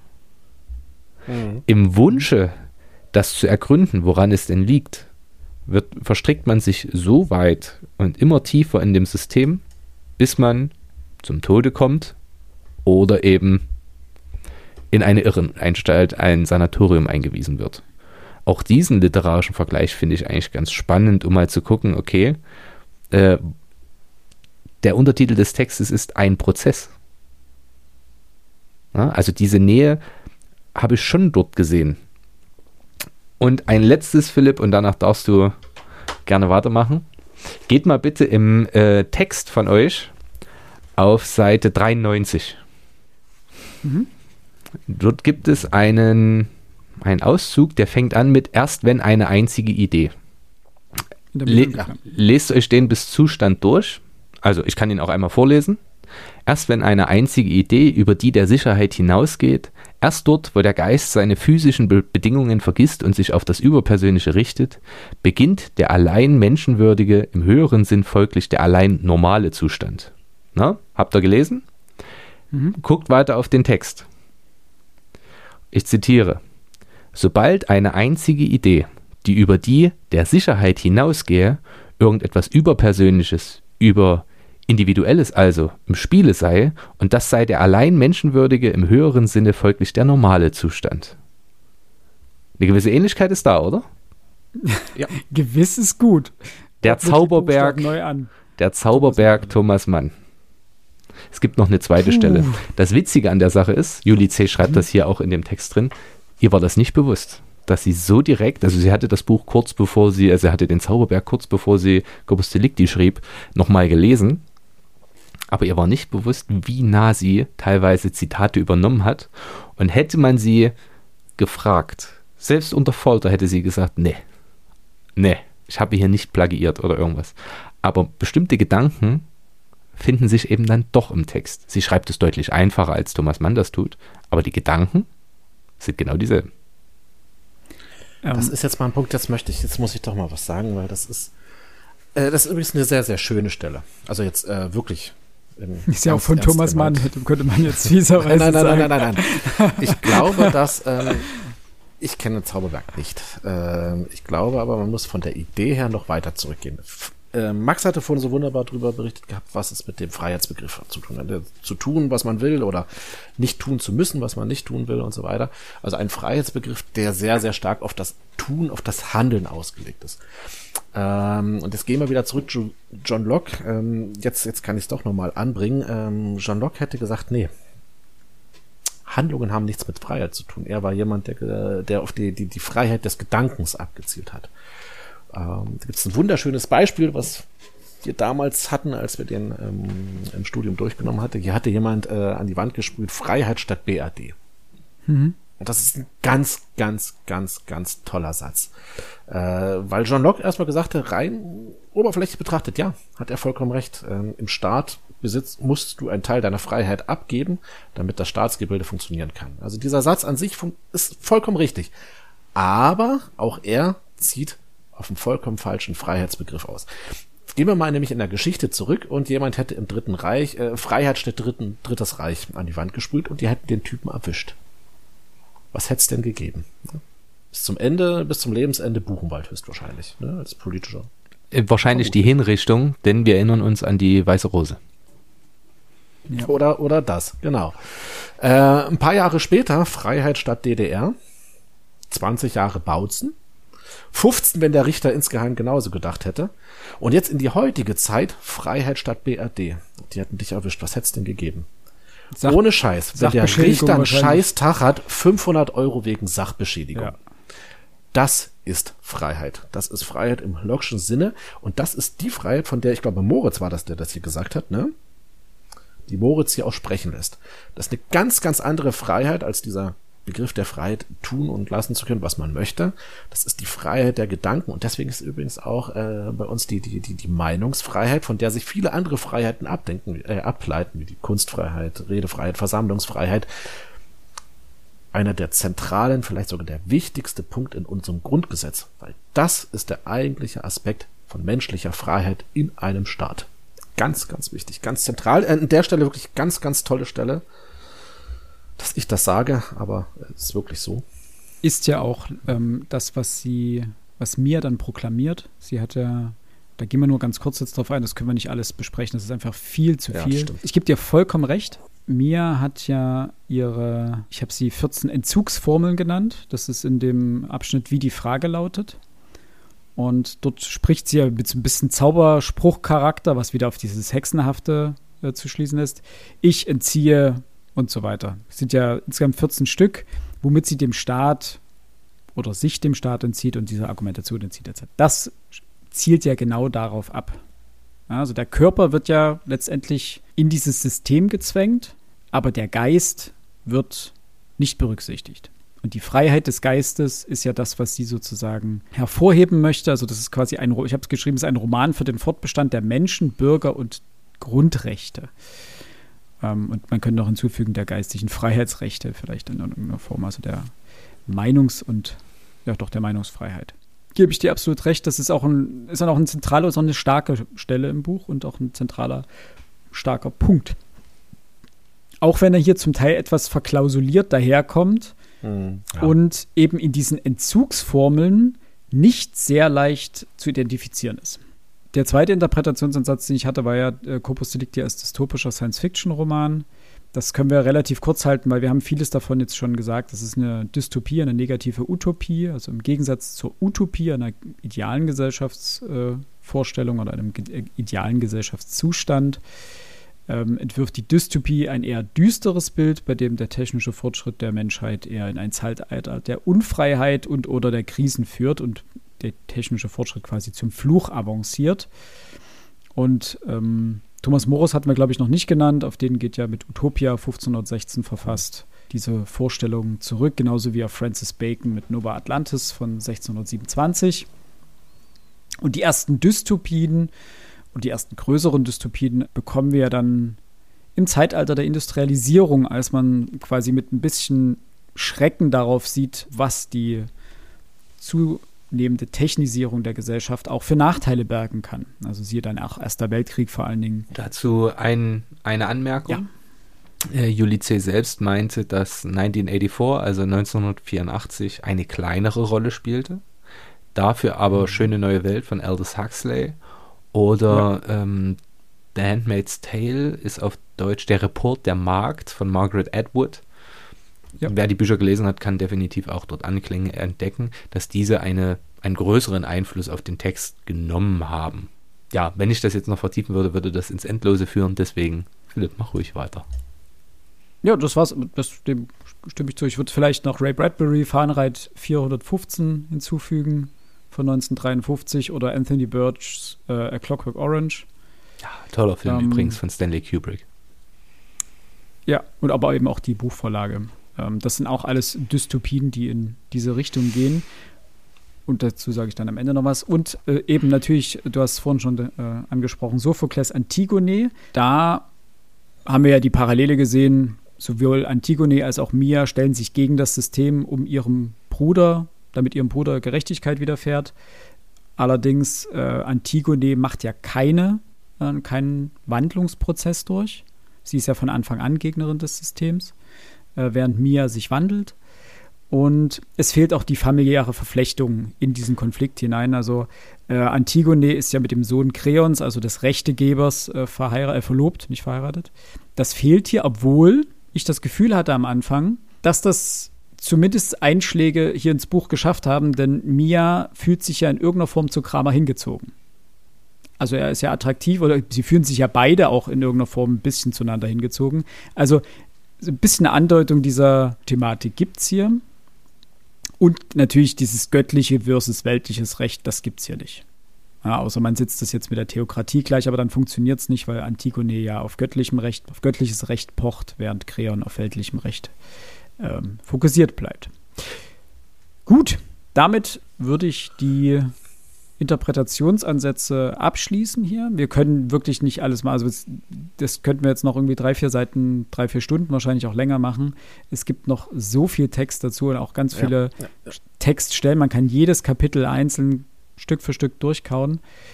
Das können wir hier nicht liefern und das hilft auch nicht wirklich, weil die Prüfungsfragen werden zu divers sein. Das hilft aber auf jeden Fall, sich damit auseinanderzusetzen, weil wenn man weiß, wie man dieses Werk grundlegend angeht, dann kann man auch jede Textstelle unter diesen Aspekten wunderbar ähm, analysieren. Und eben Max sich jetzt sein Auge ausbohrt. Gut, dann äh, kommen wir weg von der von den Analyseansätzen hin zu den möglichen Prüfungsaufgaben. Wir wollen das gar nicht so in die Länge ziehen und jetzt irgendwie 20 Stück aufzählen, weil es gibt tausend mögliche Fragen, die man zu diesem Buch entwerfen kann. Aber einfach, dass ihr ein Gefühl dafür bekommt. Es gibt natürlich Prüfungsfragen in Richtung äh, kreatives Schreiben, also Möglichkeiten wie schreiben Sie eine Romanfortsetzung, indem Sie überlegen, was mit Mias Leben passiert ist oder wie ihr Leben weiter verlaufen ist nach ihrer Begnadigung. Sowas könnte zum Beispiel vorkommen, beziehungsweise auch so etwas wie den letzten Abschnitt äh, in eine Drehbuchszene umschreiben oder in ein Theaterstück wieder überführen. Das bietet sich vor allen Dingen deswegen an, weil das äh, vorher mal ein Theaterstück war. Aber auch natürlich die klassischen Fragen, erarbeiten Sie eine Charakterisierung für XY, Mia und Moritz Holl, für Kramer, analysieren Sie die dramaturgische Funktion der idealen Geliebten, also warum gibt es diese Position, äh, diese Figur, ähm, warum wird sie eingeführt? Und dann natürlich die Klassiker. Ordnen Sie Abschnitt XY in den Kontext der Romanhandlung ein. Zum Beispiel den Abschnitt mit der Wachsamkeit.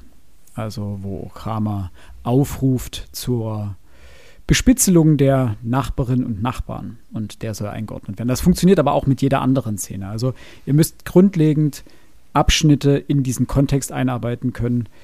Es kann aber auch sein, dass ähm, eine zeitgeschichtliche Frage kommt, zum Beispiel, äh, was hat die Romanhandlung mit den Anschlägen vom, 1., äh, vom 11. September gemeinsam, beziehungsweise was für Parallelen kann man ziehen, ähm, was für Entwicklungen sind absehbar hier drin oder gibt es, gibt es Entwicklungen, die darauf zurückzuführen sind. Siehe Überwachungsstaat ähm, etc. Oder den, auch ganz beliebt, den letzten Satz analysieren und in die Romanhandlung einarbeiten beziehungsweise erläutern auf Grundlage der Romanhandlung. Das ist auch äh, ganz beliebt, beziehungsweise erläutern, ist denn wirklich alles zu Ende nach dem Kapitel zu Ende? Oder gibt es dann noch mögliche plausible Fortsetzungsmöglichkeiten? Genau. Und last but not least von meiner Seite aus natürlich noch die Möglichkeiten, die eher ein bisschen äh, auf die Analyse der Erzählperspektive und der sozusagen handwerklichen Mittel des Romans abzielen. Also wie ist die Struktur des Romans, wie ist er aufgebaut, welche Erzähler gibt es? Beurteilen Sie die literarische Qualität des Textes? Dazu kommen wir gleich noch in unserem Fazit. Und dann möchte ich an äh, Max abgeben, der hat sich nämlich auch noch ein paar ausgedacht. Ja, ich war ja schon immer eher der Fan für, von, von textgebundenen Erörterungen. Aber weil, ich, weil du gerade über das Ende sprachst, ähm, wäre, das ist mir jetzt gerade noch eingefallen, erörtern Sie den Nutzen der Begnadigung Mias in Bezug auf die äh, staatstragende Bedeutung eben dessen. Also warum ist das sinnvoll für den Staat oder ist es überhaupt sinnvoll? Wäre es nicht sinnvoller, sie umzubringen?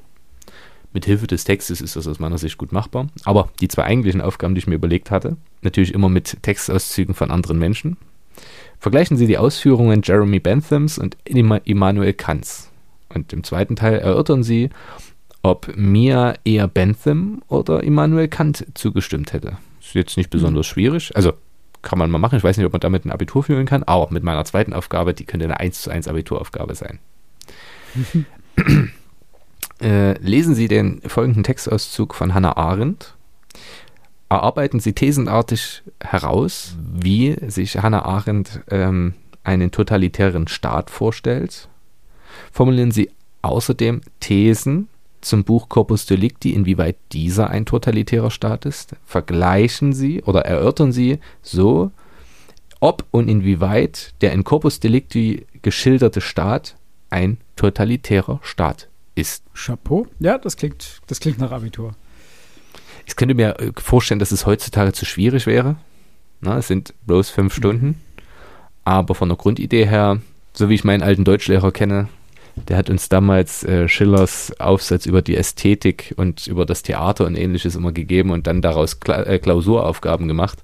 Fand ich aber mega cool. Also ich mag textgebundene Erörterungen, vergleiche das mit dem und erörtere, wer von beiden recht hat. Welche Argumente hat der, welche Argumente hat der oder die Hannah Arendt als Königin. Ja, ich fand auch noch ganz spannend also die Überlegung. Oh, Entschuldigung, Alex. Oh, ach nee, ähm, ich wollte was drauf äh, argumentieren, weil, weil, weil Max gesagt hatte, ob das heute für heutige Verhältnisse noch, äh, ob man das heute noch machen könnte. Also, äh, ihr wisst ja alle, ne? Ähm, unsere Väter und Urgroßväter, da war das alles noch viel, viel, viel härter. Ich wette, die haben so eine Frage, die, die haben das auf Latein gekriegt, mussten das erstmal und, und dann in Griechisch schreiben. Nein, ich denke, das ist, das ist okay. Man sollte auch nicht zu weit runtergehen mit den Anforderungen. Ähm, kennt vielleicht diesen Spruch, irgendwann kommt, kommt müssen, müssen sie im Abitur Bildchen malen. ja, aber das genau das Gefühl kriege ich halt, wenn eine Aufgabe sein soll, charakterisieren Sie die oder die Persönlichkeit. Also da lache ich mich tot, das würde ich mit meinen Zehntklässern machen. Das ist keine Aufgabe. Und vor allem kannst du damit keine fünf Stunden füllen. Das ist für mich eine unterrichtsbezogene Aufgabe, da sind die aber nach 60 bis 90 Minuten durch. Vor allem, wenn sie im Vorfeld Spätestens. das Buch gelesen haben. Ja. Verstehst aber du, was ich meine? Solche Aufgaben kommen halt vor. Das ist Meistens ja, je nachdem. Folgeaufgaben, ne? Aber Ach nee, ich werde schon wieder gemein. Ich sag's lieber nicht. Wir wollen ja überall gehört werden. kommt vielleicht auch auf den, ähm, auf die Komplexität der gesamten Prüfungsaufgaben an. Also ob das so eine Hänserot-Aufgabe ist, wo du am Anfang deiner, deiner Prüfung einen Zettel hingelegt kriegst, da steht ein Satz drauf, der geht über die halbe Seite und dann darfst du deine drei Stunden Klausur damit füllen. Oder ob das eher so wie damals bei Nebelin, äh, meinem Geschichtsprof für Neuerer. äh, Dritt, Neuroneues, der genau Drittes Reich in dem Fall war, der einfach drei Seiten Prüfung ausgeteilt hat mit Fragen drauf, ganz vielen.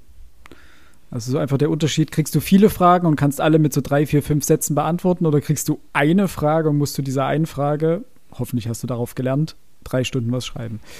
Und so ist es ja auch hier. Professor, Professor Israel, also ja für mittelalterliche Geschichte, war aber auch so ein Kandidat äh, mit einer Frage und bei ihm war das immer sehr, sehr schön. Also wenn jetzt die Vorlesung hieß, meinetwegen die Sakralität der mittelalterlichen Stadt, äh, Stadt dann konntest du sicher sein, dass die, die Frage hieß, äh, beschreiben Sie die Sakralität der mittelalterlichen Stadt. Ah, das ist richtig Eine Frage und dann Ja. das Gott hab ihn selig. ist hängen geblieben, weil das war eine, ja, Gott das hab war ihn eine selig, Klausur. ja. Ich war bloß zwei Stunden im Semester war ich anwesend und habe trotzdem eine Eins geschrieben. Ich will jetzt hier nicht flexen, äh, aber stimmt, Gott habe ihn selig. War tatsächlich ein kleiner Schock, als ich gelesen habe, dass ähm, er verstorben ist. Viel zu jung auch. Auf jeden Fall. Viel zu jung. Eine Sache hätte ich noch, würde ich noch ganz interessant Ja. finden, nämlich ähm, die Frage, sich mit der Todesstrafe auseinanderzusetzen hier im Buch, beziehungsweise der nicht existenten Todesstrafe, sondern dem Einfrieren, das ja äh, hier praktiziert wird. Und der damit Auseinandersetzung, gehört man durch dieses Einfrieren dann komplett dem Staat oder ist der Tod eigentlich die einzige Flucht vor einem totalitären Staat?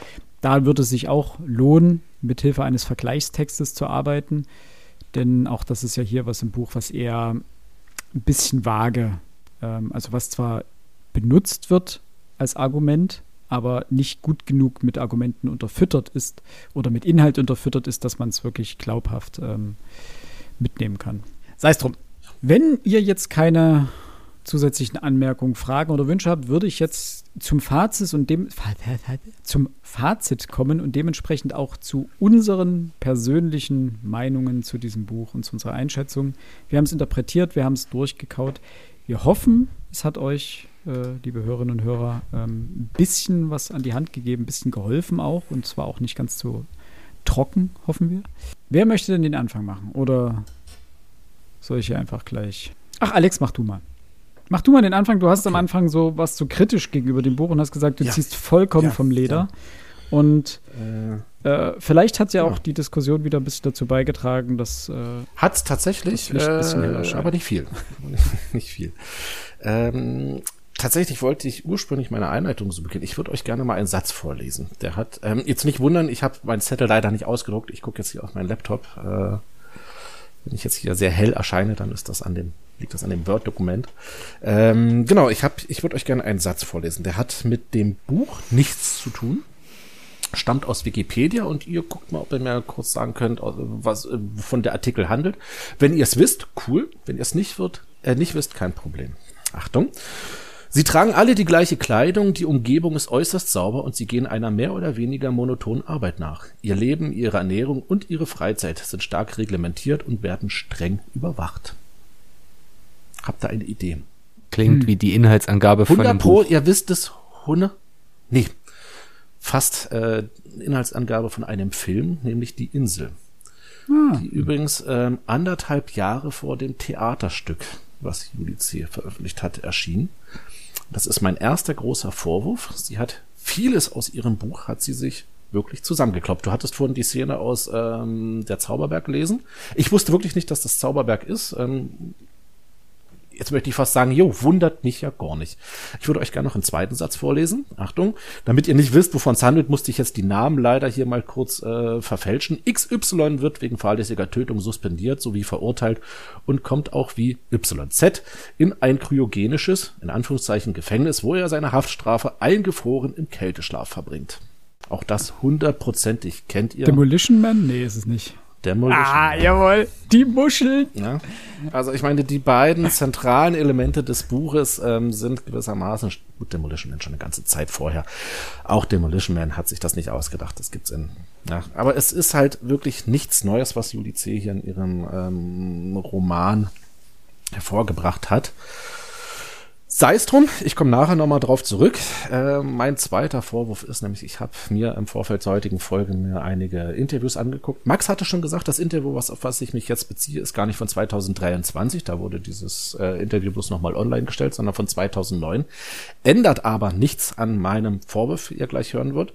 Und zwar geht es in diesem Interview, mit den, was sie mit Dennis Check führt oder er mit ihr führt, ähm, kommen sie unter anderem auch auf biometrische Daten, ganz konkret auf den Fingerabdruck im Personalausweis ähm, zu zu sprechen und Dennis Scheck fragt, äh, was stört sie daran?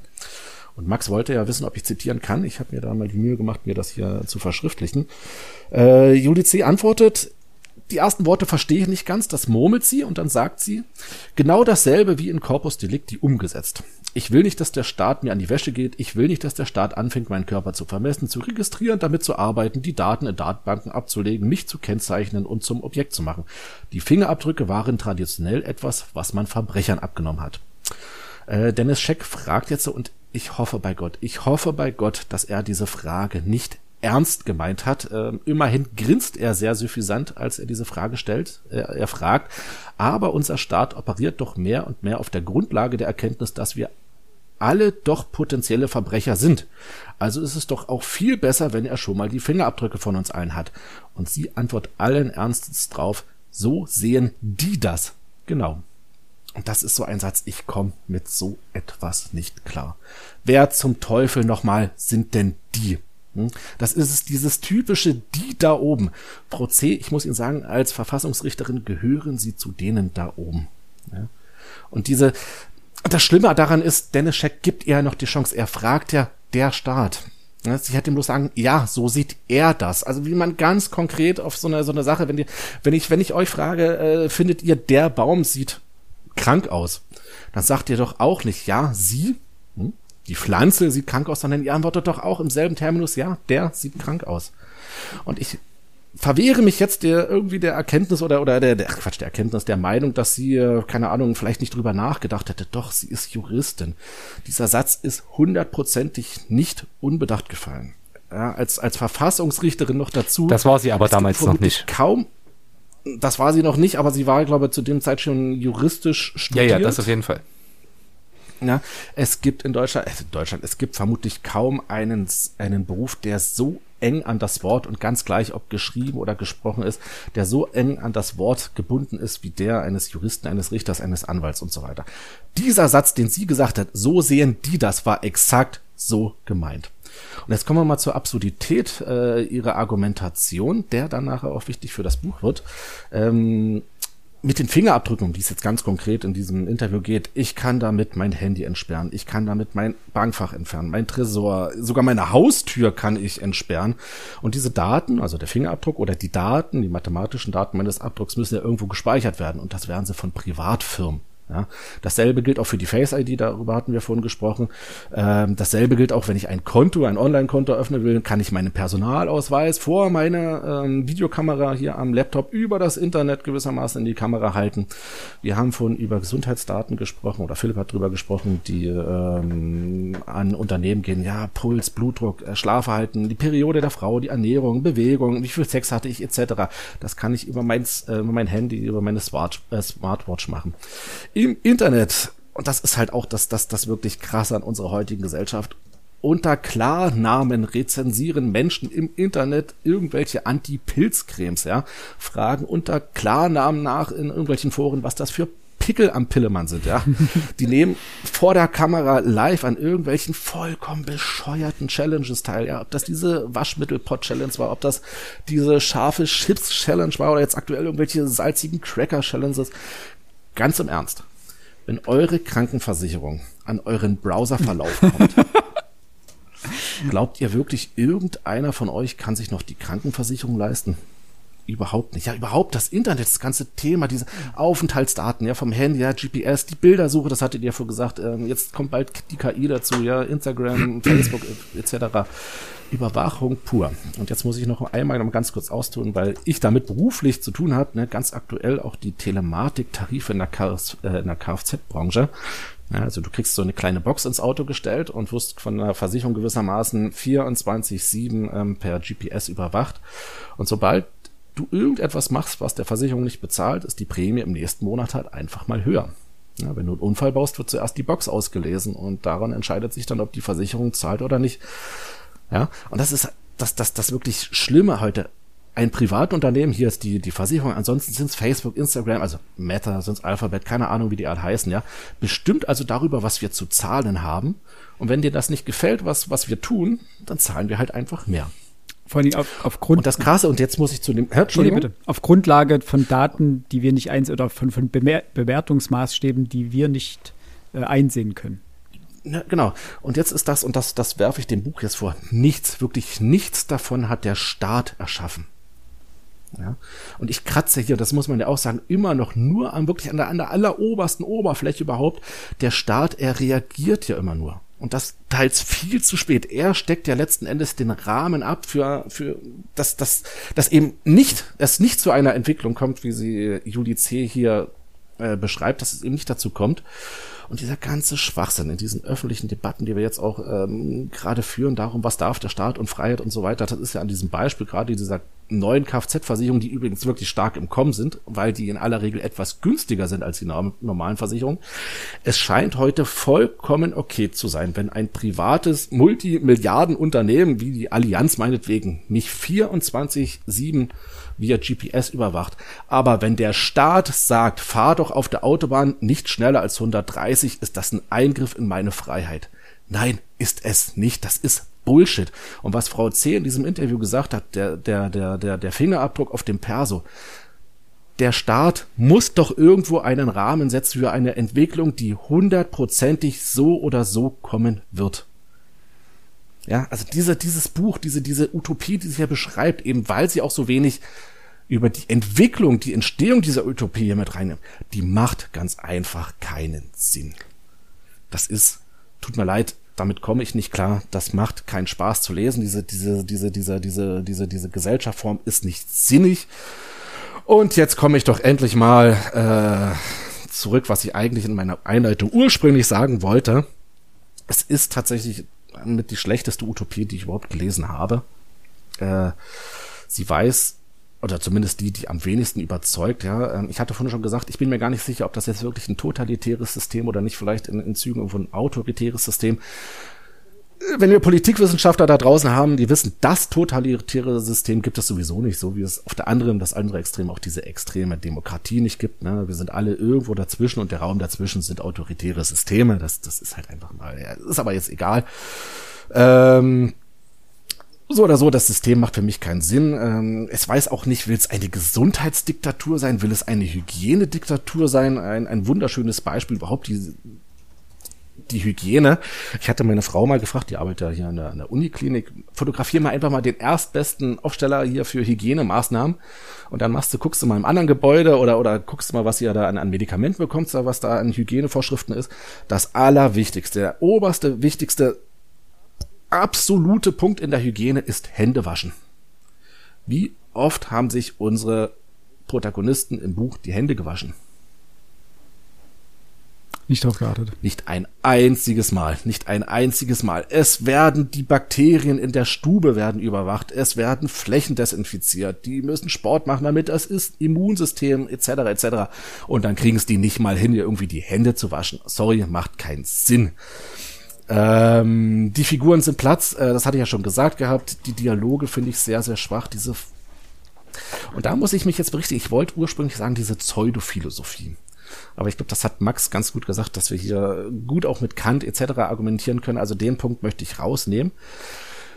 Nichtsdestotrotz sind die Dialoge nicht besonders, nicht alle, aber manche nicht besonders toll zu lesen. Da sind wir bei meiner These auch Dialoge schreiben muss man können. Ähm, es gibt Autoren, die können das einfach weitaus besser. Äh, der Titelprozess, ähm, Max hatte an Kafka gedacht, ich muss dazugeben, ja, im Hinterkopf ist das äh, schwamm das auch mal rum. Ich hätte das jetzt, glaube ich, jetzt hier in der Diskussion jetzt nicht benannt, wenn du das nicht gesagt hättest. Äh, nicht so setzt die, die Prozess als Gerichtsverhandlung finde ich nicht besonders toll. Das sind ja mehrere Verhandlungen, also eher die Prozesse heißen. Ähm, auch die Entwicklung der Figur von Mia, die finde ich, oder auch anderen Figuren, die finde ich einfach unglaubwürdig. Auch das hatte dir gesagt, das hat bei manchen also so ein bisschen dieser, dieser, ne, dieses Deus Ex Machina Moment. Weiß ich nicht. Also wie gesagt, ich bin heilfroh, dass ich das Buch nicht in der Schule lesen muss. Und mir tun alle Schüler leid, die das lesen müssen. Wer Spaß dran hat, cool. Euch sei es gegönnt. Ich habe es nicht gemusst, ich Gott sei Dank.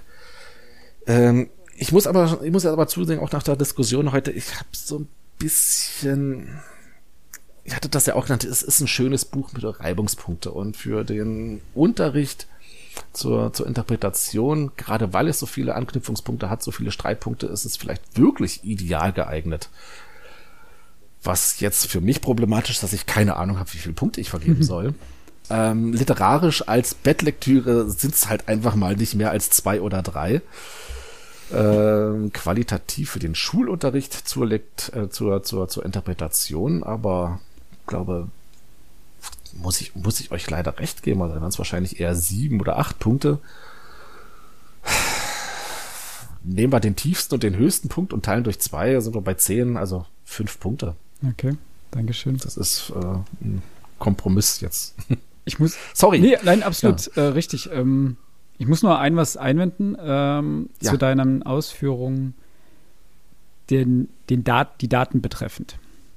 Ja. Ähm, hier in diesem Buch ist es so, dass diese ganzen Daten eben nicht einzeln wie bei uns aktuell zu verschiedenen Unternehmen fließen und nur unsere Fingerabdrücke fließen zu Vaterstaat, sondern dort führen ja alle Daten zum Staat. Das heißt, die gesammelte Macht über deine Daten liegt in dem Fall bei dem, beim Staat. Das ist ja die Gefahr dahin. Also die sehen wir auch aktuell in China zum Beispiel, Russland. Ähm, ja. Dass Amerika hat auch Tendenzen dahingehend, dass natürlich in Systemen, die plötzlich eher in eine autokratische Richtung rutschen, versucht wird, solche kritischen Unternehmen in staatliche Kontrollen zu bringen, um damit Zugriff auf genau diese Daten zu haben und sie instrumentalisieren zu können. Also das ist schon eine reelle Gefahr und äh, dementsprechend sollte man die bedenken. Nur, nur eine Erwiderung. Ähm, China und Russland hat nie über eine starke Zivilgesellschaft verfügt. Also dort war es für den Staat tatsächlich sehr einfach vielleicht, ähm, dieses, dieses Regime einzuführen oder diese Regime einzuführen. Die USA ist tatsächlich jetzt ein spannendes Feld. Weil ich denke, dass die äh, Zivilgesellschaft in den USA, trotz allem, was wir jetzt hier gerade so mit Trump-Supportern und so weiter hören, dass sie eine ausgesprochen starke Zivilgesellschaft ja, haben da wäre das mal spannend, wie sich das weiterentwickelt, ähm, weil die Daten dort ja aber umgekehrt jetzt, ich weiß jetzt nicht, äh, inwiefern der Staat Zugriff auf diese Daten hat. Immerhin liegen diese Daten ja bei diesen Multimilliardenunternehmen Meta, Meta ähm, Alphabet, ähm, weiß ich nicht, wenn es da noch alles gibt. Umgekehrt, gut, ja, hat er natürlich nach dem 11. September, wo diese Daten, also wir machen ja heute wahrscheinlich das hundertfache jeden Tag an Daten ähm, ne, was, was vor, vor 20 Jahren nach dem 11. September vermutlich im Monat oder sowas äh, erschaffen wurde. Ich, wenn der Staat natürlich da über irgendwelche Geheimdienste oder sowas nicht zugriff, und das war ja gerade ja. in Bezug auf die CIA, war das ja, ähm, glaube ich, auch also da bin ich gespannt. Die USA als Experimentierfeld, das ähm, da bin ich Gab es ja auch, also Snowden war ja so ein Beispiel, ne, wo, die, wo man gesehen Snowden, hat, dass, ne? wie genau, die NSA genau, Daten genau, abzieht. Ja. Aber es gab natürlich auch jetzt in den letzten Jahren schon Bestrebungen, also gerade unter Trump, ähm, Überlegungen, große Firmen zu zerschlagen. Mhm. Ähm, eben genau diese Technologieträger wie Microsoft, wie Amazon und ja. Nee, das war nur der, der eine Punkt dahingehend. Okay. Russland muss man ein bisschen mhm. rausnehmen, weil Russland ist keine Technokratie, wie, wie das ähm, China ist. Also China ist, China ist was das, das was das, das, das Nutzen abartig. aktueller Technik und auch zukünftiger Technik angeht, ähm, für staatliche Zwecke angeht, sind die schon absolut weit. Und es ist für uns noch ein anderes Gefühl, äh, was die Nutzen oder was die, die Einforderung der Daten angeht. Das eine ist etwas, was der Staat mir aufdrückt. Der Staat sagt, ich krieg jetzt deine Fingerabdrücke, sonst kriegst du keinen neuen Personalausweis. Und den brauchst du für alles. Und das andere ist die Autoversicherung, bei der wir freiwillig sagen, na, ich muss mir diesen Kasten ja nicht ins Auto schrauben, aber ich will den billigen Tarif. Also lasse ich mich doch überwachen. Also das eine ist etwas, wir geben freiwillig. Das stimmt. Das andere ist, ja. wir müssen geben. Und das Problem, bei dem wir geben freiwillig ist, aktuell ist es freiwillig. Bis flächendeckend alle Versicherungen dieses System eingeführt haben, alle anderen Systeme abgeschafft haben, sagen, jetzt musst du. Ab dann wird man merken, scheiße. Ähm, und das ist ja das Problem, solche Entwicklungen zu antizipieren, da ist der Mensch sehr schlecht darin. Aber Unsere ist ja- Unwissenheit wird dahingehend ja benutzt, um diese Systeme sukzessive einzuführen und uns im Nachhinein äh, eine Entscheidung darüber äh, unmöglich zu machen. Also es stellt uns ja jetzt keiner, gibt uns ein Dokument, auf dem stehen Vor- und Nachteile dieses Systems und dann können wir uns dafür oder dagegen entscheiden, sondern es wird ja sukzessive eingeführt und es werden nur die positiven Dinge angepriesen. Ja, ist klar, genauso ja, dieses klar. System, gerade große Diskussionen, diese Lootboxen-Thematik im Computerspielbereich, äh, bei Kindern, wie werden da Suchtverhalten gefördert etc., gibt es gerade eine riesen Debatte darum. Auch da äh, gibt es eine Studie, die festgestellt hat, dass explizit die Unwissenheit und die Unerfahrenheit von Kindern ausgenutzt wird, um sie in Spiel oder also Suchtspiralen zu bewegen, also dass sie länger spielen, dass sie mehr spielen und dass sie im Zweifelsfall auch Geld ausgeben, das noch nicht mal ihr eigenes ist, weil sie es natürlich in der Regel von den Eltern abziehen. Also es ist industriell so oder von der Seiten der Industrie äh, so gewollt oder in, de Von der Vorderwirtschaft. in dem Fall, das genau. man- ja, das klingt immer so ein bisschen ähm, verschwörungstheoretisch, wenn man sagt, das ist so gewollt, Ja, aber ja. äh, natürlich gibt es Mechanismen, die uns dahin drängen sollen, Dinge zu kaufen. Also das ist einfach wirtschaftlich. Das ist natürlich der, der Staat dann gefragt. Genau, ne? und da muss Ähm. der Staat als Korrektiv eintreten. Das ist, aber es ist immer ein schwerer Balanceakt. Ne? Also natürlich, deswegen haben Es wir ist ganz Debatte. schnell der Vorwurf da, wie wir es ja dann haben, genau. Äh, der Staat gönnt, Genau. gönnt uns nichts und ja. Max, hast du noch was äh, zu Alex seinem zu erwidern? Ja, seit zehn Minuten, Gut, bitteschön. um mal passiv-aggressiv gemeint zu sein. Aber ich wollte euch jetzt auch nicht ins Wort fallen, ihr wart so in euch vertieft. Alex, ich muss jetzt mal den äh, Rechtsanwalt von Frau C. spielen. Ja, bitte. Dieses Interview stammt von 2009. Mhm. Das Buch stammt von 2009. Seit 2007 sind Fingerabdrücke in Reisepässen Pflicht. Im Personalausweis erst seit 2021. Touch ID existiert seit 2013, Face ID seit 2017. Minus ein Jahr bei den vielleicht nicht Apple-Geräten, aber ich habe jetzt für die Apple-Geräte nachgeguckt. Das heißt, du argumentierst aus deiner Gnade der späten Geburt heraus. Als Frau C. die Debatte führte, war die genau so geführt. Da war das ein Riesenproblem. Und was da passiert, ist ein Shifting Baselines, wo es um 2000 unmöglich war, dass jemand an meine Daten rankommt. Haben wir uns durch eben diesen privatisierten Fortschritt immer weiter in diese Abhängigkeit gebracht, dass jemand mit Hilfe meiner Retina im Zweifel sehr viele Dinge tun kann oder eben mit meinem Finger abdrücken. Und seitdem wir das in einem privaten Unternehmen, einem, einem privaten Multibillionen-Dollar-Unternehmen schenken, ist es auch völlig unproblematisch, das dem Staat zu geben. Das heißt, die Freiwilligkeit, von der du sprichst, die haben wir heute. Aber um 2009 herum war die so noch nicht da. Dementsprechend möchte ich ihr das nicht zum Vorwurf machen. Die verschwörungstheoretische Komponente dort drin würde ich eher als Populismus abtun. Und, und das muss man an der Stelle auch sagen, 2009 musste man auf staatliche Gewalt achten. Na, historisch betrachtet ist staatliche Gewalt gefährlicher als die Gewalt privater Unternehmen. Das heißt, man würde eher sagen, lieber gebe ich es nicht dem Staat, aber einem privaten Unternehmen, denn das private Unternehmen kann damit nicht so viel Böses tun. Ne, das hat die Historie bis dato gezeigt. In letzter Zukunft, äh, letzter Gegenwart oder unmittelbarer Vergangenheit und in der Zukunft wird es anders sein, denn die Gewalt privater Unternehmen steigt rapide und rasant. Wenn man sich überlegt, welchen wirtschaftlichen Einfluss die großen äh, Softwareunternehmen haben, Meta, Google, also Alphabet und Apple, äh, Microsoft, selbst Tesla kann ja Fahrzeugdaten für sich speichern, wie sie möchten. Ne?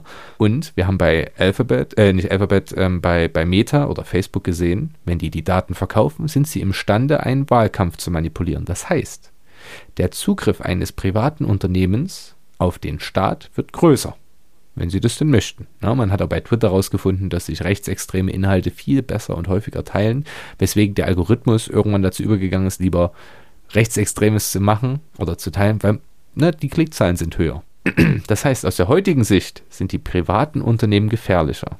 Aus der Sicht von 2009 sind private Unternehmen nehmen völlig zu vernachlässigen und spielen keine große Rolle. Und offensichtlich war die Kreativität und die Weitsichtigkeit damals noch nicht so groß, dieses Problem zu sehen. Es passt übrigens wieder zum über 500 Jahre alten Text äh, von de la Boétie über die freiwillige Knechtschaft. Na, für kleine Vorzüge äh, begeben wir uns freiwillig in die Knechtschaft, sonst würden wir sie nicht akzeptieren. Und das ist auch der Punkt zum Tempolimit, den du vorhin gebracht hast. Wenn ich freiwillig sage, ich möchte meine Daten wegschenken, dann bin ich vielleicht summa summarum irgendwann mit den Folgen nicht einverstanden. Aber wenn mir jemand von außen verbietet, etwas zu tun, so schnell zu Auto zu fahren, wie ich möchte, sehe ich das als Eingriff in meine Freiheit. Ich möchte das gar nicht werten, aber das ist ein unterschiedliches Gefühl für den einzelnen Menschen. Und letzter Punkt, den ich dazu bringen möchte, bevor ich dann selber zum Buch, zur Buchbewertung komme, wenn ich darf, Philipp, Jo. Oh, ich muss noch erwidern. Ach, du möchtest noch erwidern. Äh, Frau C. zitiert einen Mann, der das Buch Homo Sacer veröffentlicht hat, nämlich Giorgio Agamben. Ich weiß nicht, ob er so ausgesprochen wird. Und den, der lässt sich laut ihr so zusammenfassen, ich habe das Buch nicht gelesen, ich habe es jetzt in meinen Einkaufswagen gepackt. Ähm, jede Form der Biopolitik hat totalitäre Züge. Und Frau C. ist sogar so weit, dass sie sagt, jede Form des Nudgings hat totalitäre Züge. Wer jetzt nicht weiß, was Nudging ist, ist dieses freundlich in eine Richtung manipuliert werden. Ganz simpel, hey, ihr müsst euch nicht impfen lassen, aber wenn ihr euch nicht impfen lasst, könnt ihr halt nicht mehr ins äh, äh, Restaurant gehen. Ja? Das ist, oder, mh, hm, hey, hör doch auf zu rauchen. Du musst aber nicht aufhören. Wir machen die Zigaretten aber sehr teuer. Versteht ihr? Also, das ist so ein, es ist immer noch völlig erlaubt, aber du wirst mit einer sehr zarten manipulativen Hand in die richtige Richtung geführt. So das Konzept des Nudgings. Ne, du siehst es nicht als völligen Eingriff in deine Freiheit, aber der didaktische Aspekt dahinter ist da, definitiv. Und dieser Agamben sieht das als staatlichen Zugriff auf dich und damit ist es ein Zugriff auf das Unmittelbarste und damit hat es totalitäre Züge. Ich möchte es nur erstmal bisher so wiedergeben. Und wenn ich das als Philosophin oder als Juristin, die das gelesen hat, teile, dann kann ich natürlich verstehen, dass sie staatlichen Zugriff immer ablehnt, vor allem vom, vor dem historischen Hintergrund, dass die Größe und Wichtigkeit amerikanischer Softwareunternehmen damals noch nicht so groß war. Du wolltest erwidern. Äh, ja, man muss, also du hast recht, gerade was den Touchscreen beginnt. Ähm, als das Interview geführt wurde, führte sie ja eben auch gerade einen Prozess vom Bundesverfassungsgericht gegen die Einführung ähm, des Fingerabdrucks auf Personalausweisen. Da hat sie uns natürlich einen Bärendienst erwiesen, denn anstatt dafür zu sorgen, dass der Staat einen Rahmen vorgibt, innerhalb deren die Technik äh, überhaupt erst groß großen Stil äh, entwickelt werden muss, damit die auf den Personalausweis kommt, haben die Firmen gewissermaßen ohne jegliche Vorgaben ähm, Fingerabdruck, Lesesysteme entwickelt, für die sich der Staat im Endeffekt dann entschließen musste. Das ist aber wurscht. Die andere Sache ist, ja, auch die Freiwilligkeit von wenigen hat einen massiven Einfluss auf unser Verhalten auch wenn es noch nicht gesetzlich vorgegeben ist. Ein sehr, sehr unschönes Beispiel. Sollte man vielleicht jetzt mal eine Triggerwarnung raushauen. Ähm, leider Thema Abtreibungen. Als in den 90er Jahren die damals noch invasive Pränataldiagnostik rauskam, um herauszufinden, ob das Kind zum Beispiel am Down-Syndrom erkrankt ist, ähm, ab diesem Zeitpunkt ähm, Nein, anders ausgedrückt, heute werden 96 Prozent aller an Down-Syndrom erkrankten Kinder nicht mehr geboren, weil sie vorher abgetrieben werden. Mir geht's gar nicht so sehr um die Frauen, die abtreiben, sondern mir geht's um diese wenigen, die sich dafür entscheiden, dieses Kind zur Welt zu bringen. Die haben Ängste, Sorgen und Nöte und wo gehen sie hin? Natürlich ins Internet. Es ist ganz leicht, ihr könnt relativ schnell in Foren mal nachgucken, wie diese Frauen von anderen mittlerweile beschimpft werden. Ja, ähm, nach dem Motto, warum soll ich mit meinen äh, Beiträgen irgendwie so ein unwertes Leben durchfüttern? Ja, ähm, warum machst du in Zeiten der Technik von heute, warum treibst du nicht ab? Das ist alles nur egoistisch. In einer Gesellschaft wie der unseren, die eigentlich Geld in Hülle und Fülle hat, ähm, fangen wir an, über das über, über den Wert von, von ungeborenen Leben zu urteilen in einer öffentlichen Debatte. Als das rauskam, ähm, war das keineswegs eine Kassenleistung. Die Leute mussten dafür Geld aufwenden, aber sie haben es freiwillig getan. Ja, weil sie natürlich ihre Gewissheit haben wollten und sie haben dann angefangen, Down-Syndrom erkrankte Kinder abzutreiben. Und mittlerweile haben wir in unserer Gesellschaft einen, einen Duktus, dass solche Kinder einfach nicht mehr geboren gehören. Und das ist schlimm. Das ist wirklich, wirklich schlimm. Also es muss nicht unbedingt der, der, der Staat im, im Vordergrund sein, dass der irgendwo ein Gesetz macht. Selbst die Gesellschaft selbst kann sich derart radikalisieren, wie wir das in Bezug auf dieses Thema leider, leider sehen. So, aber das war's jetzt. Äh, ich glaube, wir haben es jetzt gleich mit. Nee, wir haben es schon nach Mitternacht. Äh, wir wollten eine kurze, äh, eine kurze Folge ja, ja. heute machen. Äh, ich wollte noch das Buch beurteilen. Wir haben schon viel gesagt. Ja, bitte. Ja, ja. Wir haben schon viel gesagt. Das Buch hat einen geringen literarischen Wert. Aber ich habe mich sehr darüber gefreut, mit euch über die philosophischen Aspekte dahinter zu debattieren. Und jetzt kommt für mich der Punkt, warum ich wieder diese Literaturschlüssel und so weiter nicht so interessant finde.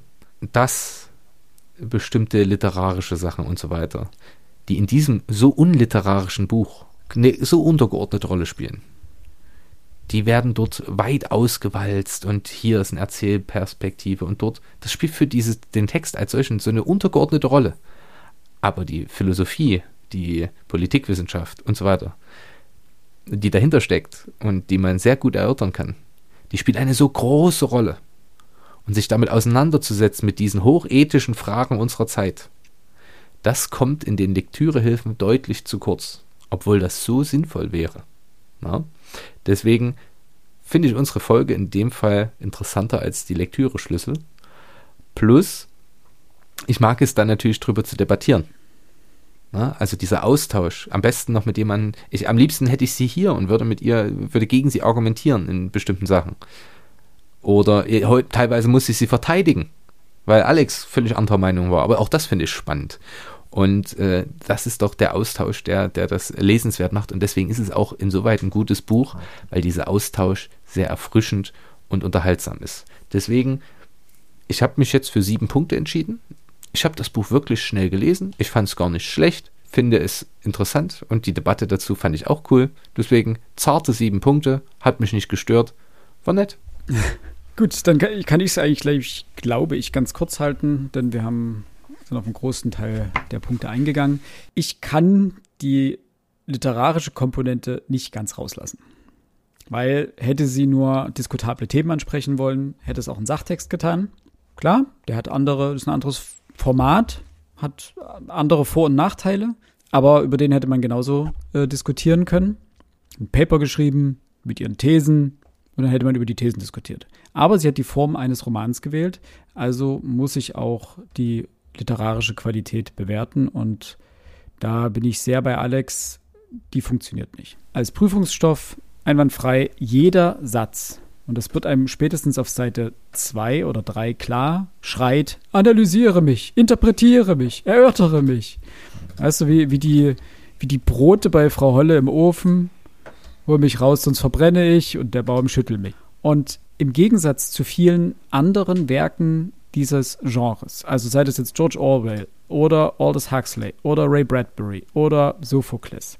All diese Texte erfordern ein höheres Maß an Textverständnis und ein, eine höhere Kompetenz bei der Heraus, äh, bei der Destillation des Inhalts. Das heißt, es ist schwerer oder man muss sich mehr Gedanken machen, ja, was uns der, wo will der Autor hin mit den Thesen, was, was, was für Gegenpole baut er hier auf, was, was sind die Streitpunkte? Bei C.'s Buch ist das nicht so. Es liegt ganz klar vor dir. Du musst noch nicht mal groß, deswegen äh, gebe ich dir vollkommen recht, Max, äh, bei äh, machen der Figurencharakterisierung bist du wirklich in einer halben Stunde durch. Es steht alles da. Die Figuren charakterisieren sich selber.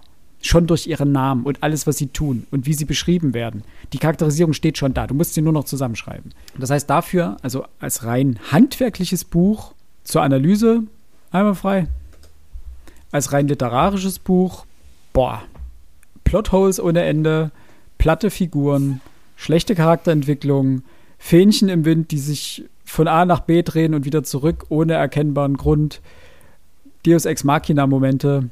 Es gibt wirklich, wenn man Dystopien lesen will, gute Dystopien lesen will, gibt es 50 bessere Bücher. Wir hatten sie vorhin genannt. Margaret Atwood, George Orwell, Aldous Huxley, Bradbury, Burgess, Sophokles. Na gut, Sophokles vielleicht nicht. Jedenfalls nicht als Sophokles Dystopie. als Dystopie. Sehr süß. Können wir auch lesen. Ähm, dementsprechend bin ich bei der Bewertung auch bei Alex und gebe fünf Punkte eben genau in der Mitte. Liebe Hörerinnen und Hörer, wir hoffen, ähm, es hat euch A unterhalten, B vielleicht äh, ein wenig bereichert und C vielleicht auch ein bisschen in Anbetracht auf äh, eventuelle Abitur- oder sonstige Prüfungen vorbereitet. Schreibt uns gerne auf Instagram, Threads, Facebook. Punkt. Eure Kritiken, Wünsche, Anregungen oder eben auch bei äh, Spotify geht auch direkt unter die Folge. Ähm, könnt ihr direkt die Fragen und Wünsche und Anregungen schreiben. Wenn ihr mit Interpretationen von uns nicht zufrieden seid oder ähnliches. Ja, Max? Wollen wir wieder so ein Codewort nehmen, wenn jemand es geschafft hat, die Folge bis zum Ende zu hören? Kann man. Oh ja. Gerne. Ir irgendwas so völlig Entspanntes wie Pränataldiagnostik? Nee, Spaß. äh. oh. Der gesunde also, Menschenverstand. Weiß ich nicht. Der gesunde Menschenverstand. Oder die Methode. Habe ich auch schon überlegt. Großgeschrieben. Haupthist aus Haupthistokompatibilitätskomplex. Ich kann es nicht mehr aussprechen. Hexenhammer. Maleus Maleficarum. Nee, Hexenhammer finde ich gut. Lass Hexenhammer nehmen. Hexenhammer gefällt mir. Oh, Hexenhammer. Okay. Also, liebe Hörerinnen und Hörer, wenn ihr die Folge bis hierhin durchgehalten habt mit uns gemeinsam, dann äh, schreibt doch gerne Hexenhammer äh, bei Spotify unter die Folge oder gerne auch bei Instagram oder Threads unter den Beitrag oder äh, Facebook, aber da ist eh keiner mehr. Ansonsten äh, bleibt gesund, lest was Schönes. Falls ihr demnächst in die Abitur oder sonstige Prüfung geht, viel Glück, maximale Erfolge. Vielleicht kommt das Buch ja dran. Und wir hören uns äh, nächsten Monat mit hoffentlich einer kürzeren Buchbesprechung, aber ich befürchte, die, die Kürze des Wojceks äh, als Text wird nicht unbedingt darauf schließen lassen, dass die Besprechung kürzer wird. Ähm, es hat mir wahnsinnig Spaß gemacht, das heute so durchzuarbeiten mit euch. Es waren das tolle stimmt, Diskussionen das und das sieht man auch daran, dass wir wieder drei Stunden hier knapp sitzen. Ich weiß nicht, welcher arme Knecht das schneiden wird. Ähm, Über die freiwillige Knechtschaft des Philipp. Genau. Ich begebe ja. mich freiwillig in diese Knechtschaft. Ähm, macht's gut, bleibt gesund. Bis zum nächsten Mal. Ciao. Lest was Schönes.